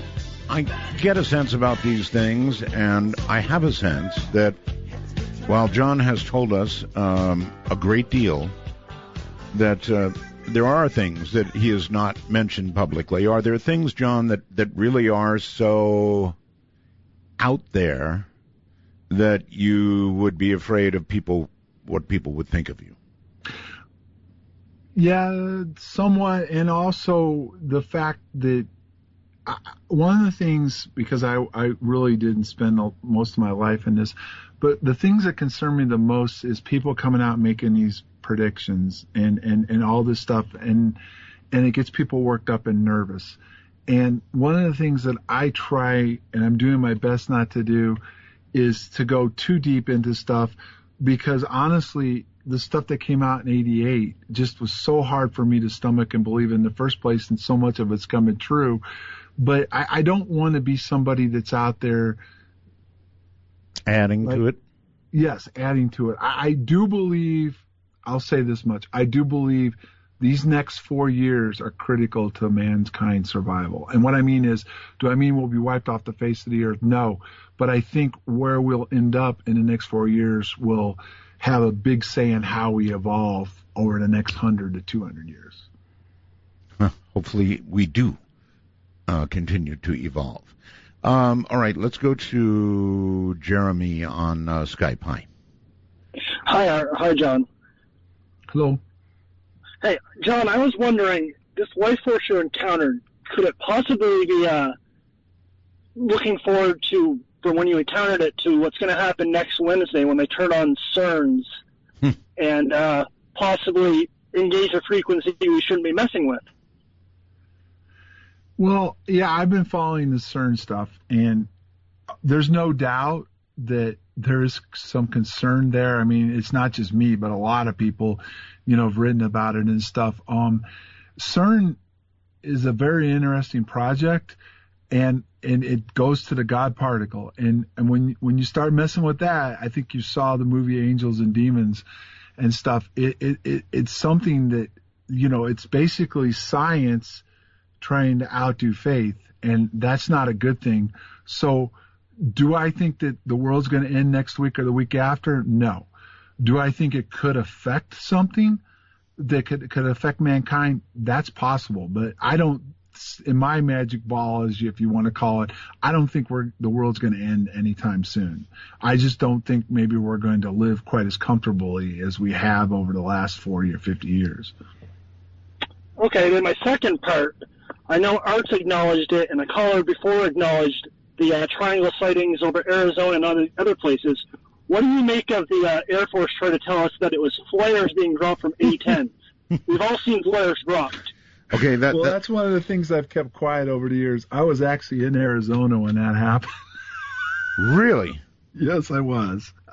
Were you a witness, actually?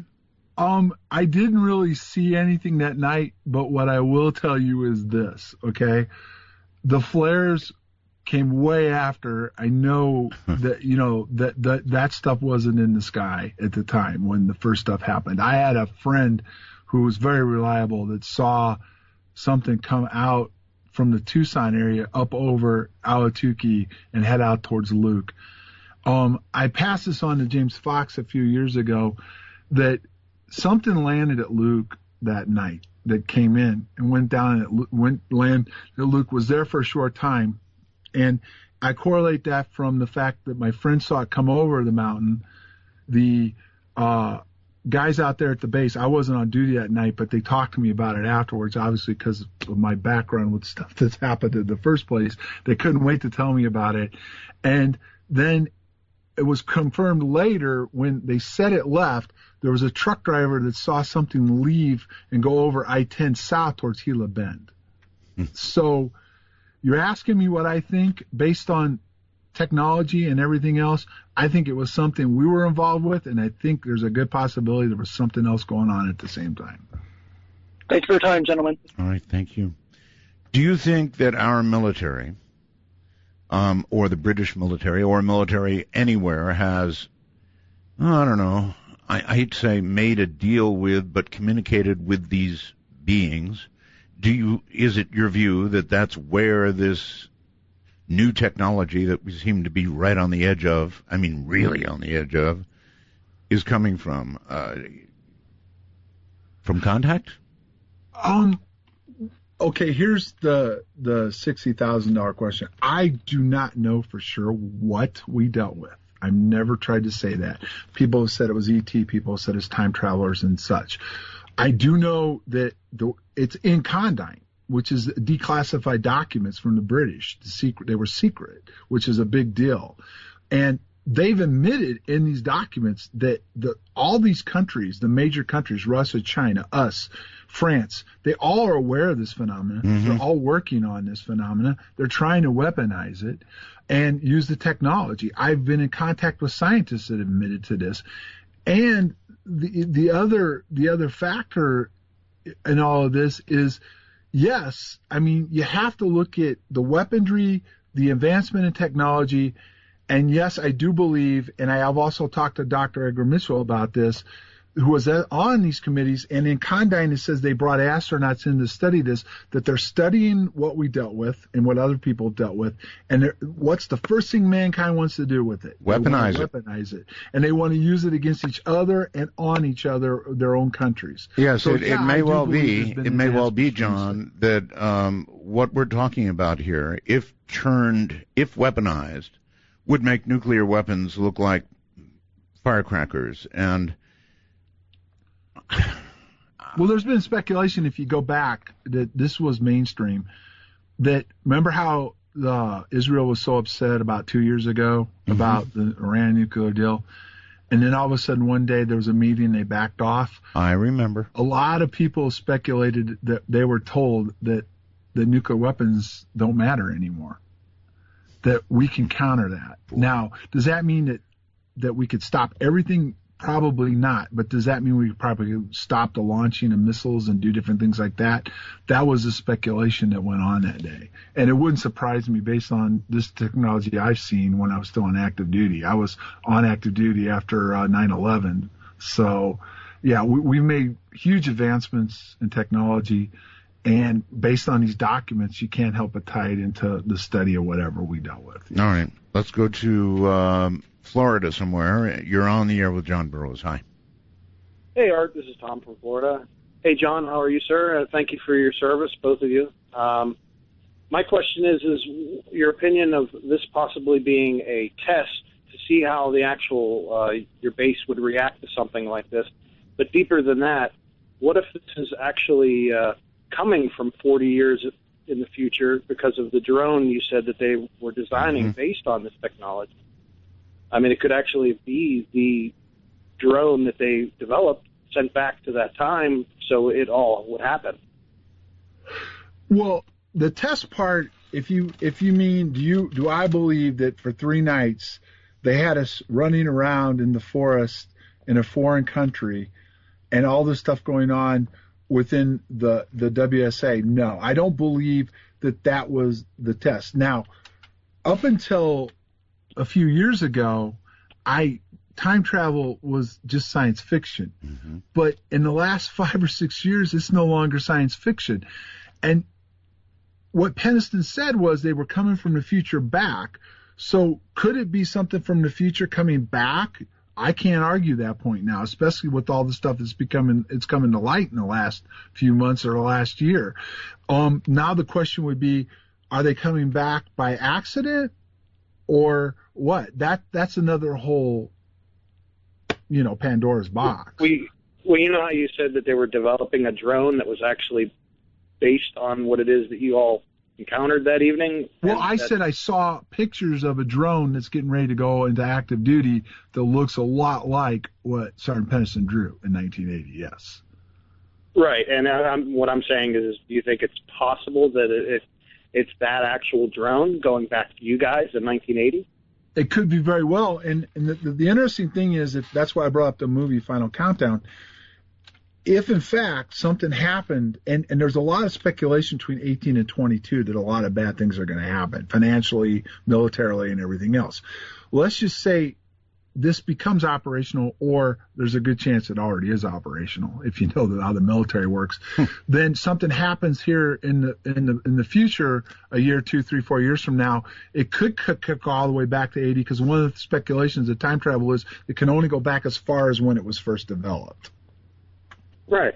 Yeah, that, that just sounds like a, that could be a very interesting uh, possibility. If if you'd have told I- me that five years ago, I'd have laughed at you. Not anymore. well, All thank right. you, sir, and and thank you, Art. Right. Thank you uh, very much for the call. And uh, let's go here. You're on the air with John Burroughs. Hello? Yes, hello. Hi, I have a couple of questions for John. I would like to know, John, do you have any idea where these people came from that were in contact with you or who they might represent? And also, one additional question. Uh, you said that you were under the impression they were going to contact you again. Was there any timeline given for that? The first part, no, not really. The guy that was doing hypnosis seemed to have some insight, and I can't remember exactly where he thought they were coming from, but I never really speculated. In fact, it's typical my personality. When he said a certain thing, I said, it, I said it in the hypnosis that what you're saying is wrong, it's not possible, and and it was left at that. Now, the part of when they're coming back, it appears they didn't give a direct date, but it does appear way, the way they described it, it we very well could be coming into that time frame right now. Gee, so you could be getting a visit uh, pretty soon. Under hypnosis, yes, it's possible. I guess.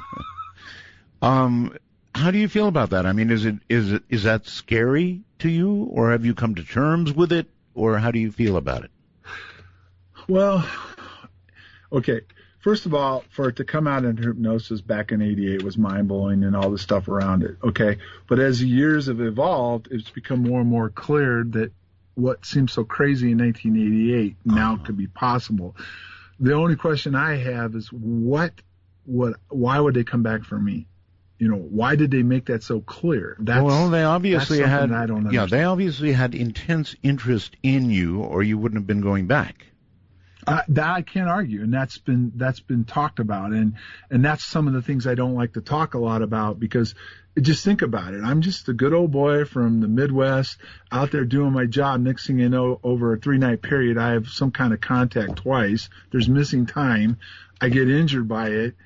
And, and then under hypnosis, it goes into more detail, which seems to be playing out now. And not only that, they're coming back. So, I mean, that's a lot to handle. It sure is. DD 214 changed. Medical records classified. My goodness. Hold tight right there. 952 225 5278 or in North America, MITD 51.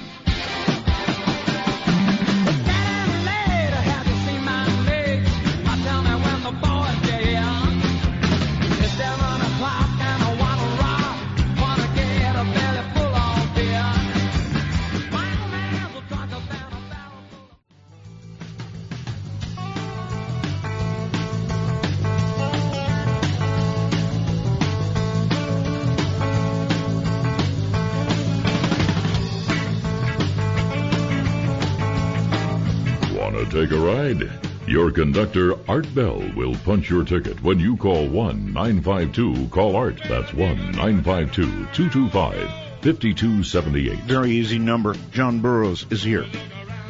He was at Rendlesham when all this happened, three nights. The only one there, three nights. Apparently, a message was imparted. Some of it uh, has come back through uh, hypnosis, probably not all of it. He was key in some way to all of this and to them, or in my opinion, he would not have come back uh, uh, even that second night. So, what a great mystery uh, it is, um, John. What I'm sure you've rolled this over in your head a million times, right? Right. And, and, and on the break, I just did check. I know there's a lot of interest from you in my hypnosis and stuff. Yes. There is a 10 minute clip of it on YouTube. Oh, really? Yeah. There's a 10 minute clip of it that was used at one point and it's on there. So if anybody wanted to go and look at it, they can. And the interesting thing about it was one of the, the biggest skeptics and debunkers of the Rendlesham case looked at it and said he believed it. So I don't know what to do with that. And this will come up under your name. A search Just put name. John Burroughs hypnosis and it comes up. Really? Yep. Um, how long were you under? Do you recall that? If I remember right, because I don't have at least three hours for that. Three one. And hours, I've been really? Under, I've been under a couple other times too that were very, very disturbing. So, Really? Uh, so other things came out. well, the this is the whole thing that's just hard to explain. Um, a few years later, this would have been probably around 2009, 10. Um, there was a hypnotherapist that got involved. That there was some stuff that was done through Stanford and everything, and she actually wanted to take a look. And and the weird thing about it was when when I went under, it, there's certain things that started with interesting things like went to a door, I saw pie, and then tried to take me back, and all of a sudden, and it's really bizarre. It was out at one point, but it, it's I think it's not on the line anymore. But my whole body almost lifts off the chair, and I'm shaking. When I tried, there was like this opening, like a like a vortex or something appeared, and I was trying to go through it, and the blue lights and something else interfered and wouldn't let me go down and go back in time again. And wow. And she she wasn't like you know people say well these hypnosis people she was actually a therapist certified and she did a lot of work and even she couldn't explain it. There just it's just there seems to be a block even now under hypnosis that I can't get to where it used to after that one time. I understand. All right, let's uh, go to a call. Hello there, you're on the air, wherever you are. Hello. Hello. Hi, Art. Hi. John. My name is Mike, and we met in in Eureka Springs, Arkansas, at the uh, uh, UFO conference. It was Linda Howe, it was you, Jim Marrs, and I believe Richard Dolan was floating around. We were at a cocktail party in a little little mo- uh, hotel in Eureka Springs, and I came up to you and I said, John. I've had the same experience, a hundred percent. And we started talking, and you were surrounded by by all kinds of people. And then Linda walked by, and I told her, and she wanted to know about my dreams. But the same thing, the party was breaking up, and she was kind of ushered off.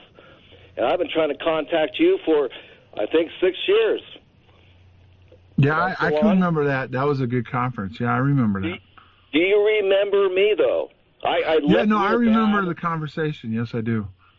Okay, in 1975, I was stationed in, in Ayers Kaserne in, in Kirch-Göns, Germany, and in the middle of the night, I had a, a flat down on on the, the street. I had a girlfriend, and I'd, I'd go home, and my job every day was to walk 12 k's around the uh, the post with a, with an M16 with blanks in it, pretending like we were fighting in the uh, Vietnam uh, triangle formation. I was third squad, third platoon. One night they came to my house, uh, two guys, Hilger and Russo. That's all I know of them, with their M16s, and they said, Harris or Mike, you got to come with us right now. This is like two in the morning. And I went, whoa! So I, we went back to the post. They each gave us a box of 20 rounds of M16s and put, said, put it in your in your ammo pack. And we and usually I, I had a drag around the 90, but that night they just gave me the 16, and we went out the gate and we started to do our patrol. About four hours into it, because it took all day. Four hours into it, the, uh, Sergeant Johnson came over and said, "Okay, you guys, take ten, and we have your rations. You know, the old-fashioned rations with the cans. Uh, sit down and eat them." So Hilger and I and Russo sat down on this perch, and on the on the right side was the, the the base, and on the left side was my flat, my little German apartment. And we were laughing because we were real close, but it was still about two hours hike, and we had to go through a swamp and unload our blanks and all that kind of stuff. So I opened up a can of scrambled eggs and ham. I know it, and I had a P38, which is a can opener. And and Russo said, "Throw it to me." I will use my last name, Mike. So I threw it to him, and all of a sudden, I swear to God, John, and I was telling Linda, I was telling Linda, Linda, I, said, I got to tell somebody about this. I wrote a, an 85,000 uh, word book. Okay, or, or, or, well, let's go back. All of a sudden, what? Oh, all of a sudden, we hear the whole company. The whole company was out. The whole company in the middle of the night, first time ever. I was there 15 months, first time ever with live rounds, not not loaded, but in our backpack. All of a sudden, I, I Russo, I threw my P38, and as soon as I did that, as soon as I did that, our, uh, John, as soon as I did that, the people, the whole company was in the swamp. There was a back road and a little trail you had to go down, and, and the place where you unload your blanks, and you're kind of in the swampy area. Anyway, that's about an hour and a half hike in formation. And uh, Yeah, I, I have to take that out. You're going to have to get to the point of your story, sir. We lost an hour and a half. I came back down the hill. They said they sent up a platoon looking for us, and that we crawled under a bush. I said, no, that didn't happen. I ended up in front in this room with at least 15 brass. And and they all had the smallest one was a, was a, a captain, and the guys on the right of me had these these portfolios, and they kind of all looked the same. And I had a colonel there, and the other two guys, and I don't know who they are really, except for nicknames. They just pleaded that they didn't know what happened. They got off, and they, and I wouldn't do it. I said, no, there was no way that we could have been asleep. They said, we sent a platoon after you, my platoon, and you weren't there. I said, there's no way. So eventually they kept saying, you have to sign this statement that I went under a, uh, a bush, and I wouldn't do it. They said, you can be court-martialed. I said, buddy, I didn't do it. Okay, I, I get it. So you had missing time. Um, and you also had missing time, right, John? Uh, quite substantial amount of missing time. Well, the first night, um, 45 minutes. Um, and when we came back in, our watches were 45 minutes slow, but they actually did have, they did not have, they could not account for where we were, radio contact or anything for 45 minutes. Just gone. Well, yeah. I mean, I guess you have to look at it from that standpoint. We went out in the forest and for 45 minutes, they couldn't raise us on the radio and they didn't know what happened to us. All right, on Skype, Benson, you're on the air with John Burroughs. Hello. I said, hey, what's up, Art? Uh, you're up. I just wanted to ask John a question. I've been listening in and on and off tonight and kind of working around the house and whatnot, but um, I was wondering if he ever recalled like what beings he encountered or what he encountered out there. We've been describing that all evening. Um, he, again, it. The only thing you recalled consciously were lights, right? Correct. It, it was lights. It was like an oval, orangey shaped light, you know, with other lights within it. And yeah, I never saw a craft or could describe a craft, but uh, two other people that were with me actually did. Yes. And under hypnosis, uh, you then recalled actually.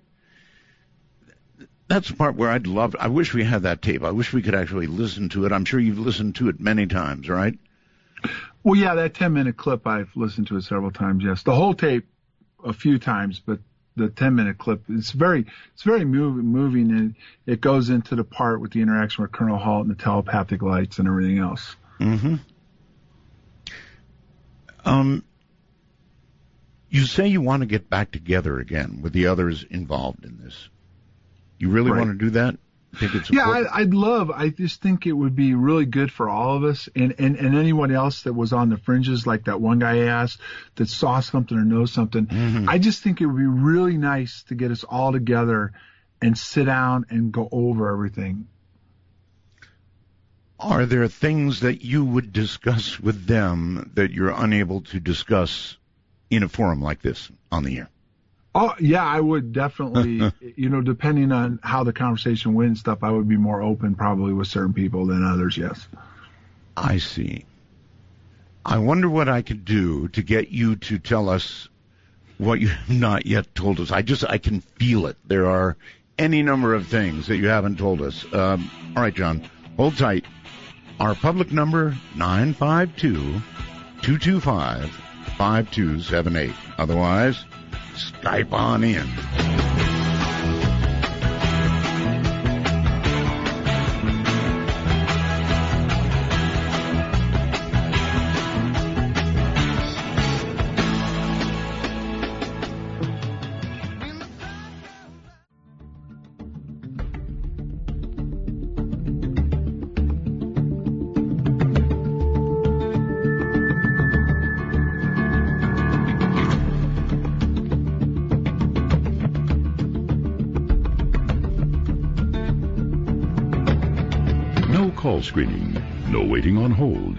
Requirement to kiss Art's ring. Just good talk. Join Art by calling 1 952 225 5278. That's 1 952. Call Art. We're talking about the Rendlesham incident, and our guest is John Burroughs, the only one who was there all three days of that incident. He feels that he's going to see them again.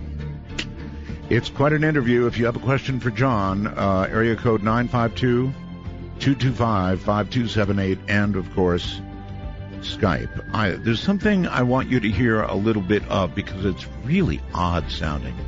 Really is odd sounding. Uh, it's John under hypnosis, uh, and I want to well, I want to make sure to ask John. You don't mind if I play a little of this, do you? No, no, go right ahead. Okay, good. This this would be John under hypnosis. It's uh, wild. Listen. We started getting nervous. We were like going, what are we getting into?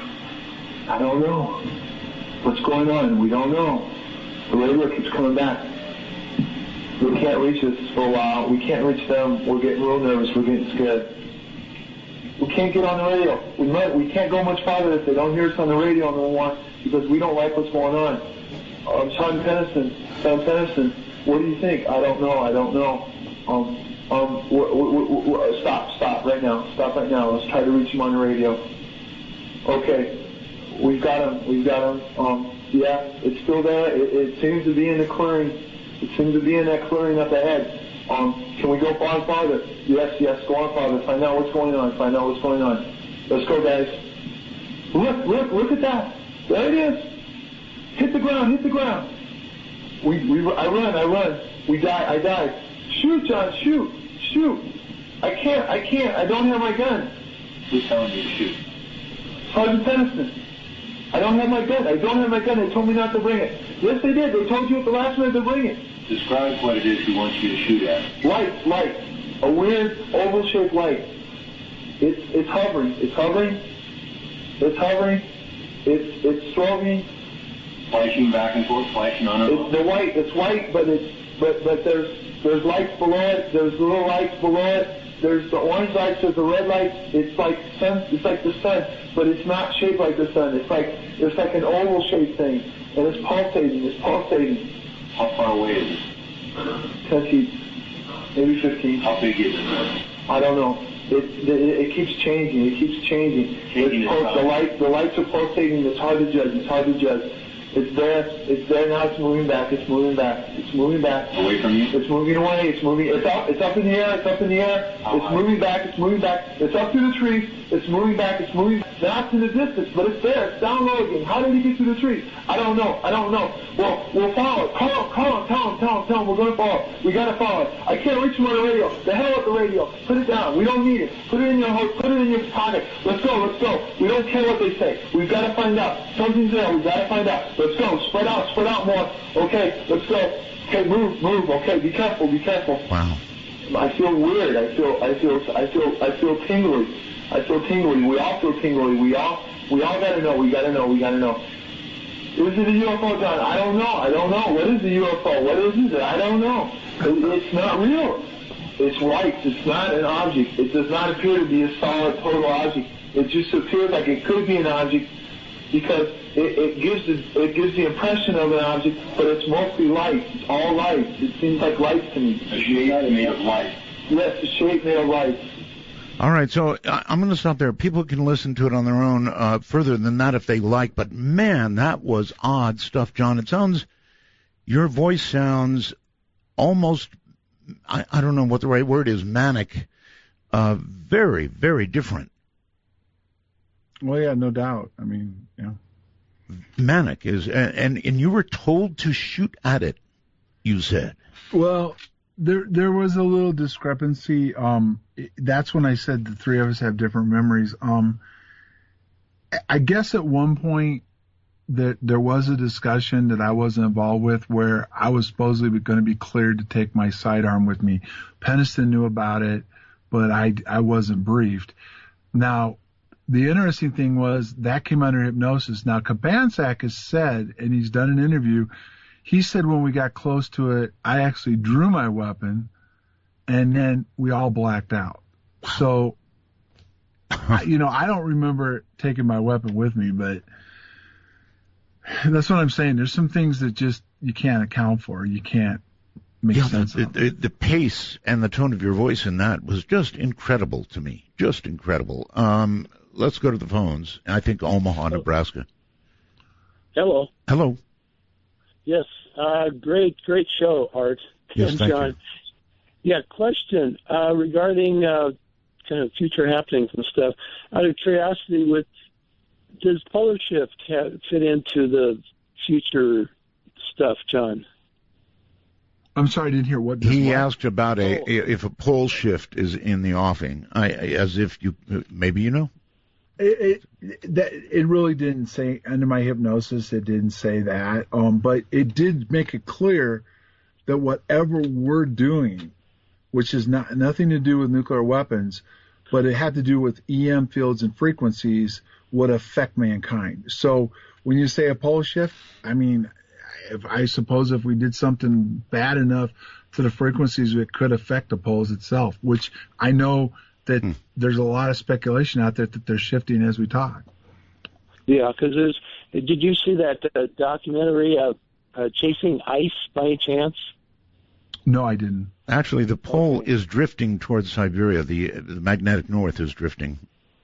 We know that. Yeah, yeah. What happened in this documentary? They showed it. That they they caught it, but there was a chunk the size of Manhattan Island that slipped.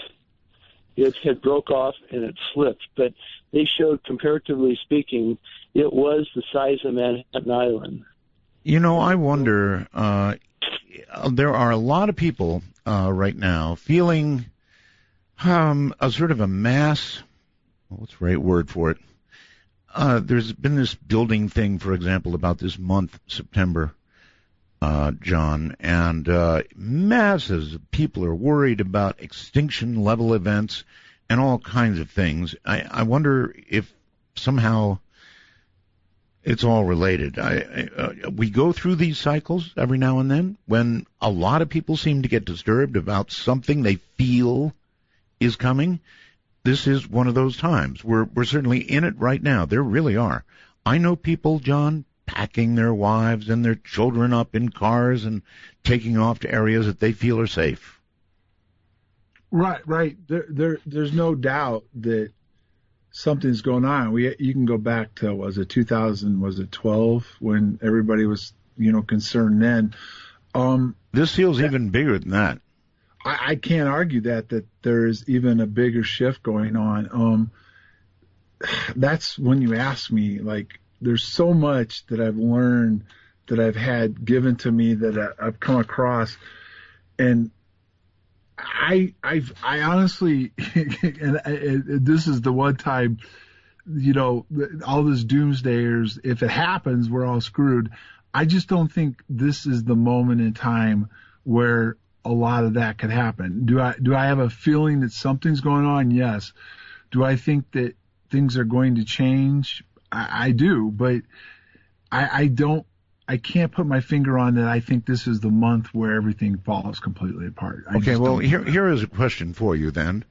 Maybe you can answer an overall question. In other words, do you feel that these entities, these creatures, these aliens, whatever they were, are basically here to help us, here to investigate us, or here to do something not so good to us? Well, I can again. I want to reiterate. This is hypnosis now, not what I remember. Two things stood out in it. They were here to monitor us. They were going to do their best not to interfere. But if it came at a certain point, I think they. I could only tell you what it appears to be on the hypnosis tape. They had an idea of what went on and what went wrong in the future Yes. that brought them back to this time frame to go forward then to alter what happens to keep it from affecting the future like it did. That's the best I can tell you. So it appears that whatever they're trying to do is to not destroy mankind, but to help mankind. Okay, boy, I hope you're right about that. Uh, let's go to Newburgh, New York on the phone. Hello. Hey there, Art. Glad to hear you back on the air. Yes, glad to be back on the air. Thank you. Oh, indeed. Love your show. John, um, you'll be delighted to uh, know this in a certain respect is that uh, on December 26, 1980, I was stationed uh, at your, and you know this base, RAF Chick Sands. Yep, Chicksands it- where the DIA was located at. That is correct. And I worked for an ART.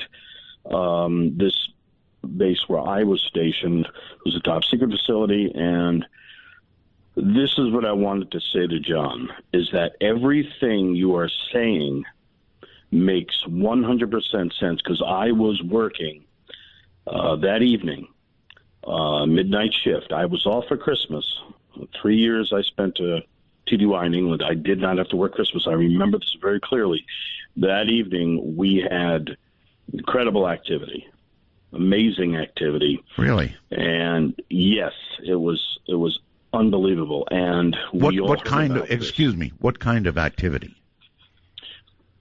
without disclosing top secret information, obviously, it's uh, as John has been mentioning.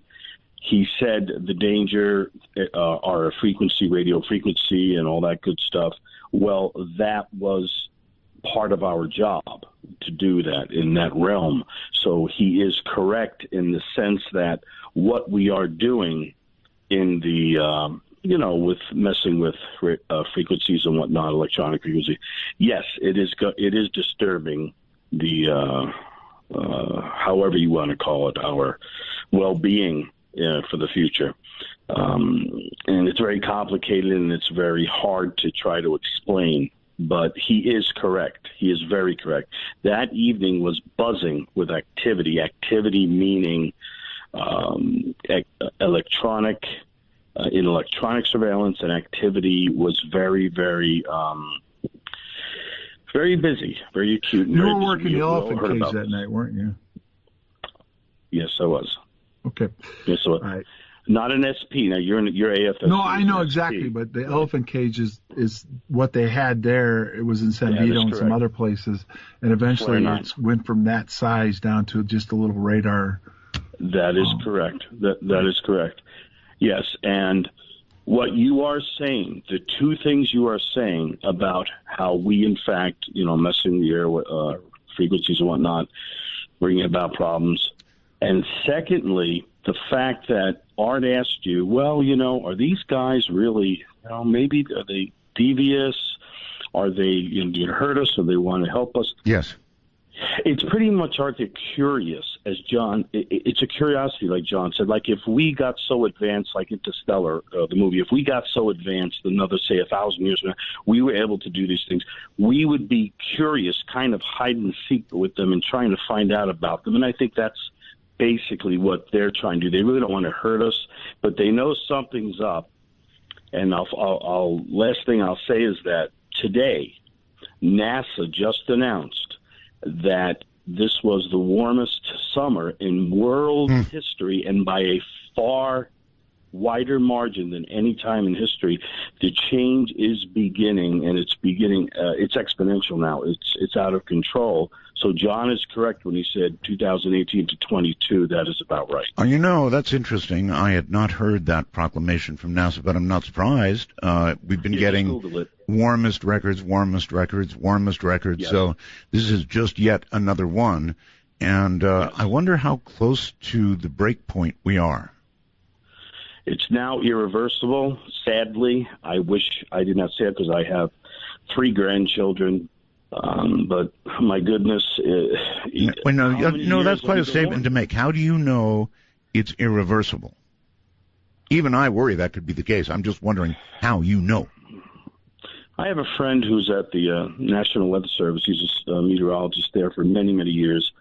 This fella uh, not only predicted Katrina, but he keeps sending me emails. This is going to happen. That's going to happen, and, he's never been wrong. And I'm saying, wait a minute, whoa! Don't my grandkids have a chance here? Give me some good news. His bottom line is that because of the record-breaking volcanic activity for the past two years, man-made emissions are not cutting back, and some are trying, but not enough, and so on and so forth. He said it's just overwhelming now that it will be irreversible. But then what will happen is it will then level out. But by 2050, it will peak and then it'll start to level out. But the damage by 2050, 2060, he said, will be horrific, absolutely horrific. And that's not good because that upsets me personally because of my family. My That's me for the same reason. Um, yeah. Does But that John does that right. sort of resonate, John? It, yeah, it does, Art. And, and the interesting thing, what he talked about, there was Cobra Mist was out there before, and it got shut down because inland interference. So there was also some stuff going on with that. But Art, I don't know if you remember this, but years ago I used to listen to your show at night. Mm-hmm. You had a guy come on, and it had to do with your movie. He was a scientist that said this was all going to happen. Oh, yes. eventually we're going to go into an ice age. Well, I, I don't know. The, the the climate is under rapid change. I'm sure what the caller said is correct. NASA probably made some kind of proclamation about the warmest uh, ever on record. We've heard so many of those. Um, but yeah, uh, that prediction was made, and it is all coming true. And I am very concerned for the same reason I guess we all are. I have a well, daughter. I do. I, don't think though it has to do that much with mankind itself. I think it has to do with where we're going through the Great Rift right now, and some of the things that happens that's happened in history before, where we heat up and then it cools back off again. So, do I think that mankind's expedited it? Probably because of what we've done, but we've gone through this same thing before in history where we didn't have this kind of emissions from mankind too. So, It's true. Well, look, we're getting now near the end of the program. We're almost done. Uh, there must be something you would like to say to everybody, John. It's it's an honor, first of all, to have you on the air. Big honor. Uh, but is there anything you want to leave people with? Well, yeah, a couple of things. First of all, I, I, I do believe we're going through some rough times, and I do believe things are going to get hard for us. I do think mankind still has the ability to turn it around, but we're going to have to do it collectively, not divided, divide and conquer. Um, also, Art, you asked me about certain things. Well, I've been kicking around doing a book that's science fiction in nature but it'll be based on a true story with the names changed and some stuff. So I may put something out sooner than later that'll maybe help understand some things. But the interesting things just in the last five months, stuff that I thought was going to have to really try to go deep into science fiction wise is actually starting to happen. So, when when you write a book, if you write a book and uh, it's science fiction, we should read carefully between the lines for what you may know that you're putting in. Not only that, but also the names and stuff that'll be changed. I have to protect certain people that have came forward to me. All right, my friend. Well, look, thank you for being here. It's Thanks for having honor. me on again, Art. Take care. Take care, you too. I wanted uh, the real thing on Rendlesham, and so there you have it from John Burroughs. There all three nights. Okay, well, listen, if I didn't say it earlier, I say it again. I'm going to take the night off tomorrow night. There'll be a repeat. Spend a three day weekend with my family. All of you have a wonderful, wonderful weekend. Friday and weekend. And I'll see you on Monday from the high desert. Good night.